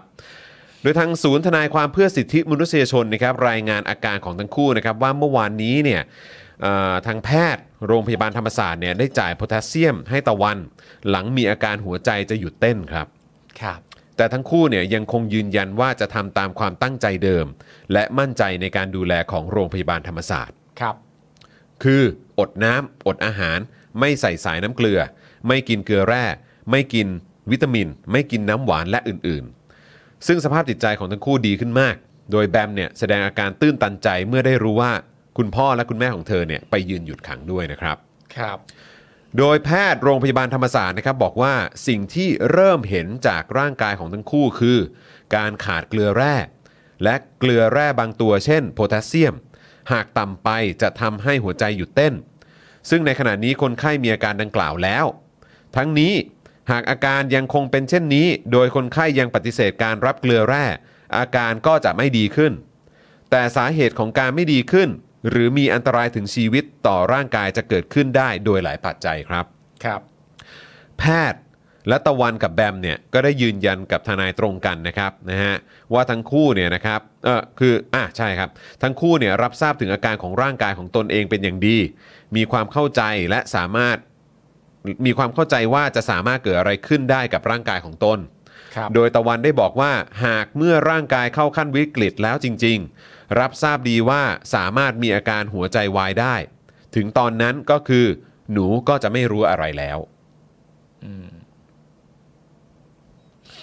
ครับ โดยวันนี้นะครับ สสอมรัตน์โชคประมิตรกุลนะครับพักก้าวไกลนะครับ ได้นำเรื่องแบมและตะวันไปขอหารือในสภา เพื่อขอให้ผู้มีอำนาจปล่อยตัว นักกิจกรรมที่ถูกคุมขังโดยทันที ครับ และได้เปรียบเทียบกับกรณีที่ศาลไม่ถอนประกันภรรยาของตู้ห้าว ทั้งๆทที่ไปข่มขู่พยาน อืม โดยคุณอมรัตน์นะครับ ใช้เวลาในการหารือเนี่ยประมาณ 3 นาที แต่ประธานบอกว่าเกินเวลาแล้วก็ปิดใหม่ครับ อืม ขณะที่วันนี้นะครับศูนย์ทนายความเพื่อสิทธิมนุษยชนนะครับรายงานว่าศาลจังหวัดเชียงรายพิพากษาจำคุกมงคลจิระโคตรในคดีม .112 อีกหนึ่งคดีนะครับ ครับ กรณีถูกฟ้องว่าโพสต์ Facebook 27 ข้อความ โดยสารเห็นว่ามีความผิดใน 14 กรรม ลงโทษจำคุกกระทงละ 3 ปี รวมจำคุก 42 ปี 42 ปีนะครับ คุณผู้ชมครับ ใครมันบอกว่าคดีหนึ่งเอ้ยมาตราหนึ่งสองไม่มีปัญหานี่มันบ้าไปแล้วนะครับ มันมีแน่ ๆ ครับ มันมีแล้วนะครับ คุณผู้ชม นี่จำคุกรวม42ปีนะ จากการโพสต์ข้อความ 27 ข้อความ บน Facebook โพสต์ Facebook 27 ข้อความครับ รวมทั้งหมด 14 กรรม กระทงละ 3 ปี รวมแล้วเป็นคดี 112 ที่มีโทษจำคุก 42 ปีครับ แต่มงคลให้การเป็นประโยชน์ต่อการพิจารณา ลดโทษเหลือกระทงละ 2 ปี รวมจำคุก 28 ปี ขณะนี้นะครับอยู่ระหว่างการยื่นประกันตัวในชั้นอุทธรณ์นะครับ ครับ ทั้งนี้เนี่ยโทษจำคุก 28 ปีของมงคลนั้นเนี่ยนะครับนับว่าเป็นโทษที่สูงที่สุดในคดีม .112 นะครับตั้งแต่ช่วงหลังปี 63 เป็นต้นมา แต่ก็ยังมีกรณีของคุณอัญชันที่ถูกลงโทษจำคุก 87 ปีครับ ครับ ซึ่งให้การรับสารภาพลดเหลือจำคุก 29 ปี 174 เดือนนะครับหรือก็เกือบ 44 ปีอะครับ ครับ ซึ่งปัจจุบันนะครับ คุณอัญชันเนี่ยก็ยังคงถูกคุมขังเอ่อคุมขังในเรือนจำเรื่อยมานะครับ ครับ เพราะฉะนั้นคือสิ่งที่น้องๆเขาออกมาอดอาหารอดน้ำเนี่ย คือมันคืออะไรอะครับ คือที่พวกคุณสามารถบอกว่าโอ้ย อะไรกันนักหนาแบบโง่อะไรแบบนี้คือแบบไอ้สิ่งที่เขาเรียกร้องอยู่ มันยังเห็นไม่เต็มตากันอีกเหรอครับ ฮะ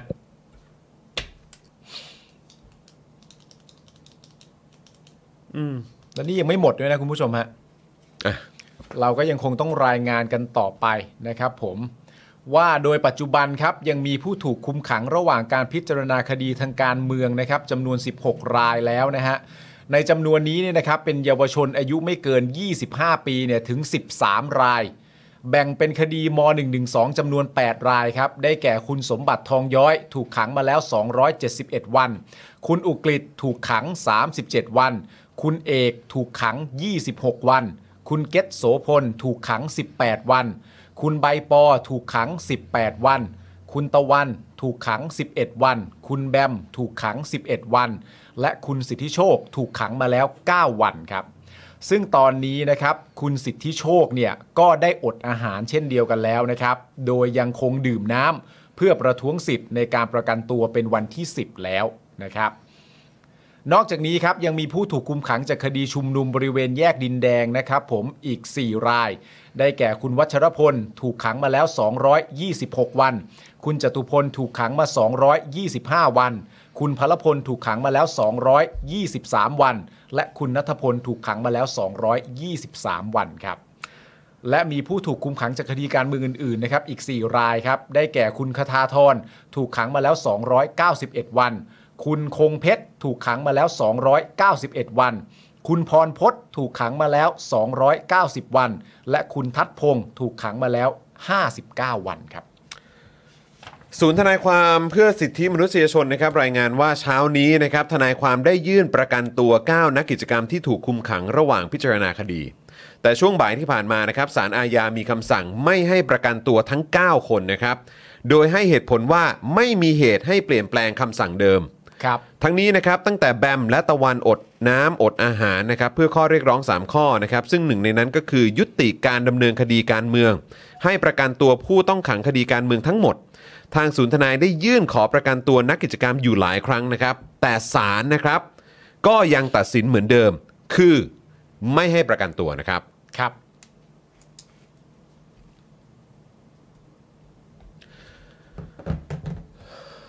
คุณ Unsalted บอกว่าไม่เข้าใจว่าทำไมมีผู้ใหญ่จำนวนมากที่ยังไม่คิดว่าเรื่อง 112 เป็นเรื่องเร่งด่วนมากนะครับคุณทีเคแบ็กยาบอกว่าโพแทสเซียมต่ำไม่มีน้ำเกลือ น้องหัวใจหยุดเต้นได้ทุกเมื่อนะ พูดตรงๆ น่ากลัวมาก ใช่ครับ ใช่เลยครับ ใครจะโดนก็ได้ใช้ชีวิตอยู่ดีๆ ก็มีคนไปฟ้องร้องได้ คือกะว่าไม่ให้พูดอืมนั่นแหละครับ ก็นั่นแหละครับ นั่นคือปัญหาที่ที่เขาหยิบยกกันขึ้นมา แล้วก็พูดกันทั่วสังคมเลยอะครับ ใช่ครับ อืม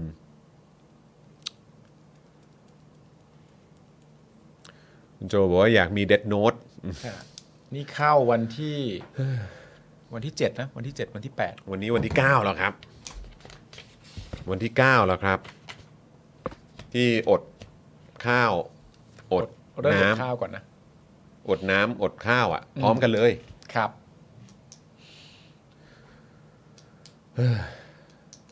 อ่ะคุณผู้ชมครับเดี๋ยวเอ่อในช่วงเย็นวันนี้นะครับก็จะเป็นการยืนหยุดขังนะครับในช่วงเออตอนท้ายแล้วนะครับ ครับ กำลังจะครบ 112 ชั่วโมงแล้วนะครับนะฮะที่บริเวณเอ่อที่หอศิลป์กรุงเทพนะครับนะฮะตรงบริเวณตรงข้ามเอ่อ MBK เนอะนะค ครั รับ บ ใครที่สามารถไปได้เนี่ยก็อยากให้ไปไปกันนะครับ คดีที่ไม่สามารถระบุโจทย์ และจำเลยได้ชัดเจนใครฟ้องก็ได้ เออมันแปลกนะอืมนะครับ มันก็มีประมาณสัก 3 หัวข้อหลักๆกันแหละนะครับ ครับ ที่ในแง่ของการแก้ไขว่าอะไรมันเป็นปัญหาอยู่นะตอนนี้เนี่ยนะครับ อืมแล้วถ้าเกิดอะไรขึ้นกับน้องขึ้นมาเนี่ย เรื่องเนี้ยมันกระช่อนไปทั่วโลกแน่นอนนะครับ อืม คุณผู้ชม กระช่อนไปทั่วโลกแน่นอน แล้วไอ้สิ่งที่คุณกำลังบอกว่าคุณกำลังปกป้อง หรือคุณอะไรกำลังต่าง ๆ อยู่เนี่ย จะอยู่ในสปอตไลท์เลยแหละ ใช่อยู่ในสปอตไลท์อย่างหนักนะฮะ ถ้ามันถ้าสื่อนอกหรือว่าสังคมโลกเขาขุดกันลึกลงเรื่อยๆลึกลงเรื่อยๆนะครับคือตอนเนี้ยคือคือผมทำผมทำรายการค่ะเอ่อผมทำรายการภาษาอังกฤษใช่ไหม อืม แล้วพอทำรายการภาษาอังกฤษเนี่ยผมก็ต้องเหมือนแบบพยายามหาข่าว อืม นะฮะเพื่อเอามาเหมือนแบบคล้ายๆ เป็นการยืนยันน่ะ อืม ยืนยันใน สิ่งที่ รายการน่ะ พูดอ่า ว่าแบบว่าเออกูมันออกข่าวนี้จริง ๆ นะ เออ อะไรแบบเนี้ย เออ ซึ่ง ความเข้มข้นของข่าวภาษาอังกฤษอะ อืม ที่ที่เกี่ยวกับเรื่องราวในบ้านเราอะ อ่า จะเป็นตำรวจจะเป็นทหารจะเป็นคอร์รัปชันจะเป็น1นึจะเป็นอะไรก็ตามอะคือคือถ้ามีสื่อรายงานอะก็แบบเบาบางมาก อืม ถ้าจะเข้มข้นก็เราอาจจะเห็นจากแบบประชาไทยอังกฤษ อ่า เห็นไหมฮะหรือแบบอาจจะมีแบบเออของเนี่ยทางศูนย์ทนาย อืม ใช่ไหมฮะมีของ Thai Enquirer อันนี้ก็ อืม ต้องให้ให้ให้เครดิตเขาด้วย อืม ใช่ไหมครับแต่ว่าสื่ออื่นที่เป็นเหมือนสื่อที่ค่อนข้างแมสอะ อืม เออที่เป็นภาษาอังกฤษอะ อืม จะเอาตรงๆมันเวลาผมแบบเอาข้อมูลเหล่านี้เพื่อเอามาประกอบ แล้วก็เอานำเสนอให้กับชาวโลกเนี่ย เออ คือบอกเนี่ยแม่งโคตรเบาบาง อืม แล้วผมก็มีความรู้สึกว่า เออทำไมอะวะ มันแบบว่า ไม่ค่อยอยากให้ฝรั่งมันรู้เหรอ ไม่อยากให้ต่างชาติมันรู้ ไม่อยากให้ประชาคมโลกเขารู้อะไรกันหรือไง แต่เขารู้อยู่แล้วอะ เขาก็รู้ เขารู้ คือท้าย อยู่แล้ว สุดมันก็จะมีแบบพวกรายงานออกมาแหละครับ จากสำนักเอ่อจากแบบพวกองค์กรระหว่างประเทศใช่ไหมครับ หน่วยงานระหว่างประเทศอะไรต่างๆ เหล่านี้คือมันก็จะมีออกมาแหละ แต่ว่ามันจะไม่ได้ย่อยออกมาให้เอ่อติดตามอะไรต่างๆ ได้ได้ได้ง่ายเหมือนแบบข่าวทั่วๆไปอ่ะ ครับ ใช่ไหมฮะ เพราะฉะนั้นคือนี่มันก็เลยเป็นเหตุหนึ่งที่เออแบบเราอยากจะทำไอ้พวกเนื้อหาต่างๆ เหล่านี้ อืม ออกมาแบบเล่าให้สังคมโลกเขาได้รู้กันว่ามันเกิดอะไรขึ้นในประเทศไทย ครับ ใช่ไหมครับ เนี่ยตอนนี้ก็มีอย่างคุณชื่ออะไรนะชอยลีนอันใช่ไหมฮะ ใช่ เออก่อนหน้านั้นก็เออนี่ก็เป็นอะไรนะอินฟลูเอนเซอร์ชาวจีนใช่ไหม ใช่ ฟอลโล่มา 6 ล้านคนแต่ว่าเออโอเคคือเขาก็เขาก็เขาก็มารีวิวอะนะคืออา เขาไม่ได้มาแฉหรอกนะ คือ ใช่ เขามารีวิวด้วยความแบบว่าด้วยความด้วยความบันเทิงอะนะฮะ ใช่ เออแต่ว่าอย่างของของฝั่งไต้หวันเองเขาเจออะไรใช่ไหมฮะแล้วก็เอ่อสื่อต่างประเทศก็มีอย่างแบบเอ่ออะไรนะ justice for Myanmar ใช่ไหม อ่าใช่ เออ ใช่ แต่ว่าอันนี้ก็ไม่ก็คือเขาเขาทำเป็นรายงานออกมานะครับ อืม ก็พูดถึงบ้านเราด้วยเหมือนกันเกี่ยวกับเรื่องของความเชื่อมโยงระหว่างเผด็จการพม่ากับเผด็จการไทยอะไรแบบเนี้ยเออก็คือแบบมันต้องช่วยกันนะครับ ใช่ครับ เออไอ้พวกนี้คือ ผมว่ามันก็มันมันบียอนความความความหน้าด้านแล้วแหละกับคนไทยอ่ะ ใช่ คือมันไม่แคร์มันไม่สนใจมันมันไม่เห็นหัวครับ ใช่มันไม่เห็นหัว ใช่นะครับ แต่ว่าพอเป็นต่างชาติปุ๊บเนี่ยก็ดูจะแบบว่าโอ้โหบางขึ้นมาทันที ใช่ นะครับเพราะฉะนั้นเราต้องเราต้องช่วยกันครับ อืม เราต้องช่วยกันแบบส่งเสียงกัน อืม นะครับ ในประเทศเราต้องสู้กันเต็มที่อยู่แล้ว แต่ว่าเราต้องเอาเรื่องนี้ไปเปิดโปงให้ให้ทั่วโลกเขารู้ว่ามันมันเฟะขนาดไหน ก็มันก็ต้องทำให้ทุกทางอะฮะ มัน จริง เฟ แล้ว ซทุกระดับมันเฟซทั้งโครงสร้างจริง ๆ เลยนะครับ ครับ แล้วก็น่าสนใจใช่คุณทองประเสริฐบอกมาพม่าเขายังยังแบบดูดูทรงแล้ว แล้วเขาก็สู้กันแบบเต็มที่นะ ใช่ด้วยการร่วมด้วยช่วยกันของอีกหลายประเทศนะครับ ใช่แต่คือถ้าเกิดพม่าเขาชนะขึ้นมาเนี่ยมองย้อนกลับมาบ้านเราเนี่ยก็น่าสนใจนะครับ ใช่ครับ อืมนะฮะคุณ Tiger Ace บอกว่ามันบียอนแล้วครับ ใช่ ใช่ค ครั รับบ อืมนะฮะคือถ้าไม่งั้นเราก็ต้องให้ให้ต่างชาติรู้อะ อืม ว่าลมณ์ว่ายูคือถ้ายูจะมาเมืองไทยยูต้องรู้ว่ายูจะเจออะไรนะ ใช่ แล้วมันแล้วมันก็เป็นการพิสูจน์แบบตัวยูด้วยนะ ว่าถ้ายูมาเมืองไทยแล้วแล้วยูจะมาลงทุนยูจะมาอะไรต่างๆ ในประเทศนี้ยูจะไปกับโครงสร้างไปกับระบบแบบเนี้ย อืม เหรอเออซึ่งก็ถ้ายูเอาอย่างนั้นก็คือยูก็ยูก็เหมือนยูก็โดนเอาระเอาเปรียบด้วยนะ อืม แล้วก็ยูก็สนับสนุนการเอาระเอาเปรียบของโครงสร้างอำนาจในประเทศนี้ที่มีต่อประชาชนตัวเองอะไรอย่างเงี้ย ครับ ใช่ไหมฮะเพราะฉะนั้นคือมันก็ต้องแบบตีแผ่ออกไปครับ เยอะๆ คือในเรื่องของโครงสร้างทางเศรษฐกิจเนี่ยเรื่องนี้ก็น่าสนใจวันก่อนผมก็ไปคุยกับเอ่อผมไปอยู่ในวงเสวนาเรื่องของเออพลังงาน อืม ใช่ไหมที่คุยว่าโอ้โหทำไมค่าไฟแพงจังอะไรแบบเนี้ย อืม แล้วมันก็มีประเด็นเกี่ยวกับเรื่องของคาร์บอนเครดิตใช่ไหมฮะ อ่าๆ เรื่องของแบบการการปล่อยก๊าซเรือนกระจกหรืออะไรพวกเนี้ย อืม เออใช่ไหมที่มันต้องช่วยกันให้พาร์ทของฝั่งอุตสาหกรรม หรือฝั่งเอกชนเนี่ยเขาต้องลดแบบเรื่องของ ของผลกระทบทางด้านโลกร้อนเนี่ยให้มากที่สุดเลย อืม ในขณะที่บ้านเราครับนะฮะก็คือเร็วอีกไม่นานเนี่ยครับถ้าเกิดว่าเรายังคงดำเนินแบบนี้ต่อไปแบบไม่สนไม่สนเที่ยอะไรเลยอะ่ะ อืม จะมีคนไทยตกงานอะ่ะผมว่าเท่าที่ผมฟังมาเบื้องต้นเนี่ย เอาแค่เฉพาะบริษัทเดียวนะ อืม หรือจากแค่แบบเหมือนเหมือนธุรกิจเดียวเนี่ย อืม อาจจะมีคนตกงานได้ถึง 4 0,000 คน อุ้ย อันนี้คือแค่แค่ธุรกิจเดียวนะ จากเหตุการณ์อะไร คือบ้านเราเนี่ยตอนนี้ก็เรื่องของพลังงานอะไรต่างๆ ก็ไปใช้พวกเอ่อ LNG แพงๆอะไรต่างๆ เหล่านี้ใช่ไหมแล้วก็ยังจะไปสร้าง ไอ้โรงไฟฟงโรงไฟฟ้า อ่า อะไรเพิ่มขึ้นมาอีกทั้งทั้งที่แบบว่าเอ่อไฟสำรองของเรามันเกิน ล้ 50% น ไปแล้วอ่ะ อืม จริง ๆเขาเอาแค่ 15%เอง อืม แล้วไอ้พวกโรงไฟฟ้าเอกเอ่อเนี่ยที่ทุกวันเนี้ยก็คือก็หยุดก็ไม่ได้เดินเครื่องด้วยซ้ำแต่ได้เงินเต็มจำนวนตลอด อืม ใช่ไหมฮะ แล้วก็คือแบบเนี่ยคนไทยก็โดนสูบสูบสูบสูบไปอย่างเงี้ยเรื่อยๆ แล้วไอ้พวกข้างบนหรือใครก็ตามที่เขามีส่วนเกี่ยวข้องกัน ก็ยังปล่อยให้อันเนี้ยไปอย่างหน้าตาเฉยอะ อืม แล้วถ้าเกิดว่ายังคงดำเนินไอ้เรื่องพวกนี้ต่อไปอะแปลว่าไอ้ประเด็นเกี่ยวเรื่องของการแก้ผลผลกระทบเกี่ยวเรื่องของภาวะโลกร้อนคาร์บอนเครดิตอะไรต่างๆเนี่ยมันจะไปกระทบกับพวกบริษัทเอกชนที่มาจากต่างชาติด้วย อ่า ซึ่งอย่างในเอ่อเรื่องของการค้าในยุโรป EU อะไรต่างๆเนี่ยเขาบอกว่าเฮ้ยถ้าเกิดว่าบริษัทเหล่านี้เนี่ยมันไม่มันไม่ลดเป็นศูนย์หรือว่าไม่ลดตามที่ที่เราตกลงกันเอาไว้ คุณเอาของพวกนี้ไปขายไม่ได้นะ อ่า เพราะฉะนั้นคือเขาบอกว่าเอ้ยเชื่อถ้าเกิดว่าโรงงานเราอยู่ในประเทศไทยเนี่ยแล้วทุกอย่างมันยังคงเป็นอย่างนี้ต่อไป ซึ่งมันมีความเชื่อมโยงต่อเนื่องกันเนี่ย อืม เขาก็เขาก็ไม่สามารถจะมาตั้งโรงงานที่นี่ได้นะ อืม เขาก็ต้องย้ายไปที่อื่น อ่า ใช่ไหมแล้วพอย้ายไปที่อื่นปุ๊บเนี่ย คนไทยที่ทำงานอยู่ในโรงงานเหล่านั้น หรือมีส่วนเกี่ยวข้องกับธุรกิจเหล่านั้นเนี่ยก็ตกงานสิครับ เออก็ตัวตัวโรงงานไม่อยู่แล้วอ่ะ ใช่ ใครก็ตามที่ทำงานในโรงงานก็ในโรงงานก็ก็คุณก็โรงงานไม่อยู่อะฮะ ใช่ เพราะฉะนั้นคืออย่าคิดว่าเรื่องพวกนี้มันไม่เกี่ยวข้อง อืม กับพวกเราคน ครับ ใดคนหนึ่งมันเกี่ยวข้องกันหมดนะครับ ยังไงก็เกี่ยวฮะ ใช่ครับ คือเตรียมตัวเลยนะ ครับ จริงๆ แล้วก็เอ่อเรื่องของการท่องเที่ยวก็เหมือนกัน อืม เรื่องของการท่องเที่ยวเหมือนกันที่เราคุยกันเรื่องแบบโอ้โหภาวะโลกร้อนเรื่องของคาร์บอนเครดิตเนี่ยต่างชาติเนี่ยที่เขาเป็นประเทศพัฒนาแล้วอ่ะ อืม เขาก็จะมีการเหมือนแบบเหมือนเหมือนเขาเรียกว่าอะไรจัดอันดับด้วยอ่ะ เออ ว่าแบบประเทศที่พวกคุณไปได้หรือควรจะไปอ่ะ อืม ก็ควรจะไปประเทศที่แบบว่าสร้างผลกระทบกับสิ่งแวดล้อมน้อยที่สุด อ๋ออ่า ประเทศไทยที่หวังพึ่งการท่องเที่ยวเนี่ย อืม ก็จะหลุดออกจากลิสต์ไปเรื่อยๆ อืม เงินที่จะได้จากการท่องเที่ยว พวกคุณก็จะไม่ได้ อืม แล้วก็เตรียมเจ๊งกันหมดอะครับ และทีนี้ก็จะเกินธุรกิจไฟฟ้าแล้วก็จะเป็นธุรกิจอะไรต่างๆกันานาก็ตาม ไปกันหมด อาจ ครั จะ บ ทยอยนะฮะ ไปกันหมดครับ เออ ไปกันหมดจริง ๆ เพราะฉะนั้นเรื่องนี้คือแบบ มันถ้ายังทำกันแบบเดิมๆอะ่ะ มันก็ไม่ได้ครับ แล้วไอ้ที่น้องเขาออกมา ที่หลายคนบอกหูยทำไมถึงแบบสุดโต่งขนาดนี้เนี่ยเขาก็ผมว่าเขาเขาจินตนาการได้นะ อืม เขารู้ว่าปัญหามันจะเป็นยังไงอ่ะ ครับ แล้วทุกอย่างมันเชื่อมโยงกันหมดเพราะมันเป็นปัญหาโครงสร้างไง อืม นะครับ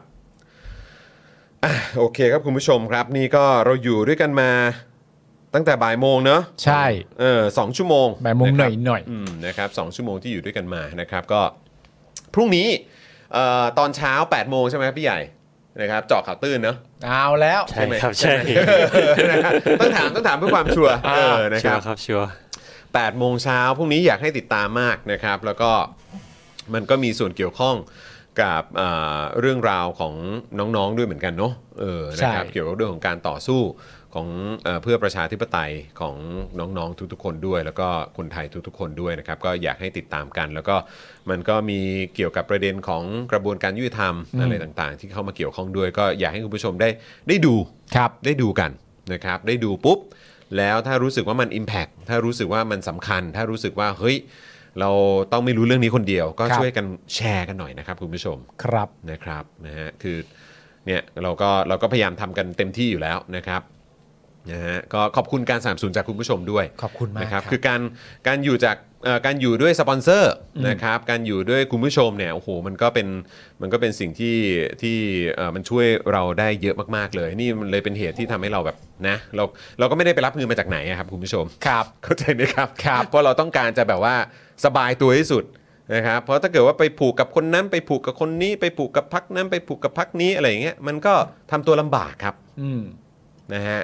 จะแบบตรงไปตรงมากับคุณผู้ชมมันก็ลำบาก ครับ นะครับนะเพราะฉะนั้นก็เราก็จะทำให้เต็มที่ต่อไปนะครับ ครับ นะฮะอ่ะโอเคครับคุณผู้ชมครับ วันนี้ขอบพระคุณคุณผู้ชมมาก ๆ เลยนะครับ ที่อยู่กับเรานะครับ8โมงเช้าวันพรุ่งนี้นะครับ ก็เอ่อมาเจอกันได้กับเจาะข่าวตื้นตอนใหม่ ครับ นะครับแล้วก็เดี๋ยวบ่ายโมงตรง เช่นเคยก็มาเจอกับ Daily Topics ของเรากันได้ ถูกต้อง นะครับนะฮะก็ขอบคุณคุณผู้ชมมาก ๆ เลยนะครับ ครับ นะที่ติดตามพวกเรานะครับ แล้วก็อ่าใครที่ติดตามเทปนี้วันนี้นะครับแล้วก็โอ้โหรู้สึกโดนใจชอบใจอยากสนับสนุนพวกเราก็เริ่มต้นด้วยการกดไลค์กดแชร์กันก่อนก็ได้นะครับ ครับ นะแล้วก็ถ้าอยากจะสนับสนุนพวกเรากันอ่าแบบรายเดือนก็มาเป็นเมมเบอร์มาเป็นซัพพอร์เตอร์ทั้งทาง Facebook แล้วก็ทาง YouTube กันได้นะครับแล้วก็ยังเติมพลังให้กับพวกเราผ่านทางบัญชีกสิกรไทยนะครับ0698975539 กันได้ด้วยเหมือนกันนะครับ ครับผม นะฮะวันนี้ขอบคุณคุณผู้ชมมาก ๆ เลยนะครับ เดี๋ยวพรุ่งนี้เจอกันนะครับ และเย็นนี้นะครับใครที่เอ่อสามารถร่วมเอ่อไปเดินทางนะครับไปเอ่อแสดงออกกันได้นะครับ ที่บริเวณหอศิลป์นะครับ หรือว่าในพื้นที่ที่มีการยืนหยุดขังในจุดต่าง ๆ ทั่วประเทศไทยนะครับ ก็อยากจะฝากคุณผู้ชมนะครับเอ่อไปร่วมแสดงพลังกันด้วยนะครับนะฮะก็เอ่อเรื่องนี้เป็นเรื่องสำคัญนะครับ แล้วก็ช่วยกันส่งเสียงกันด้วยละกันนะครับ ครับ นะฮะ ผม วันนี้หมดเวลาแล้วนะครับ ผมจอมินยูนะครับนะฮะคุณปาล์มนะครับ แล้วก็พี่ใหญ่ของเรานะครับ พวกเรา 3 คนต้องขอตัวลากันไปก่อนนะครับ แล้วเจอกันวันพรุ่งนี้ครับ สวัสดีครับ สวัสดีครับคุณผู้ชมครับ บ่ายโมงนะบ่ายโมงนะ บ่ายโมงนะ บ่ายโมงนะ ท็อปิกส์กับจอห์นวินยู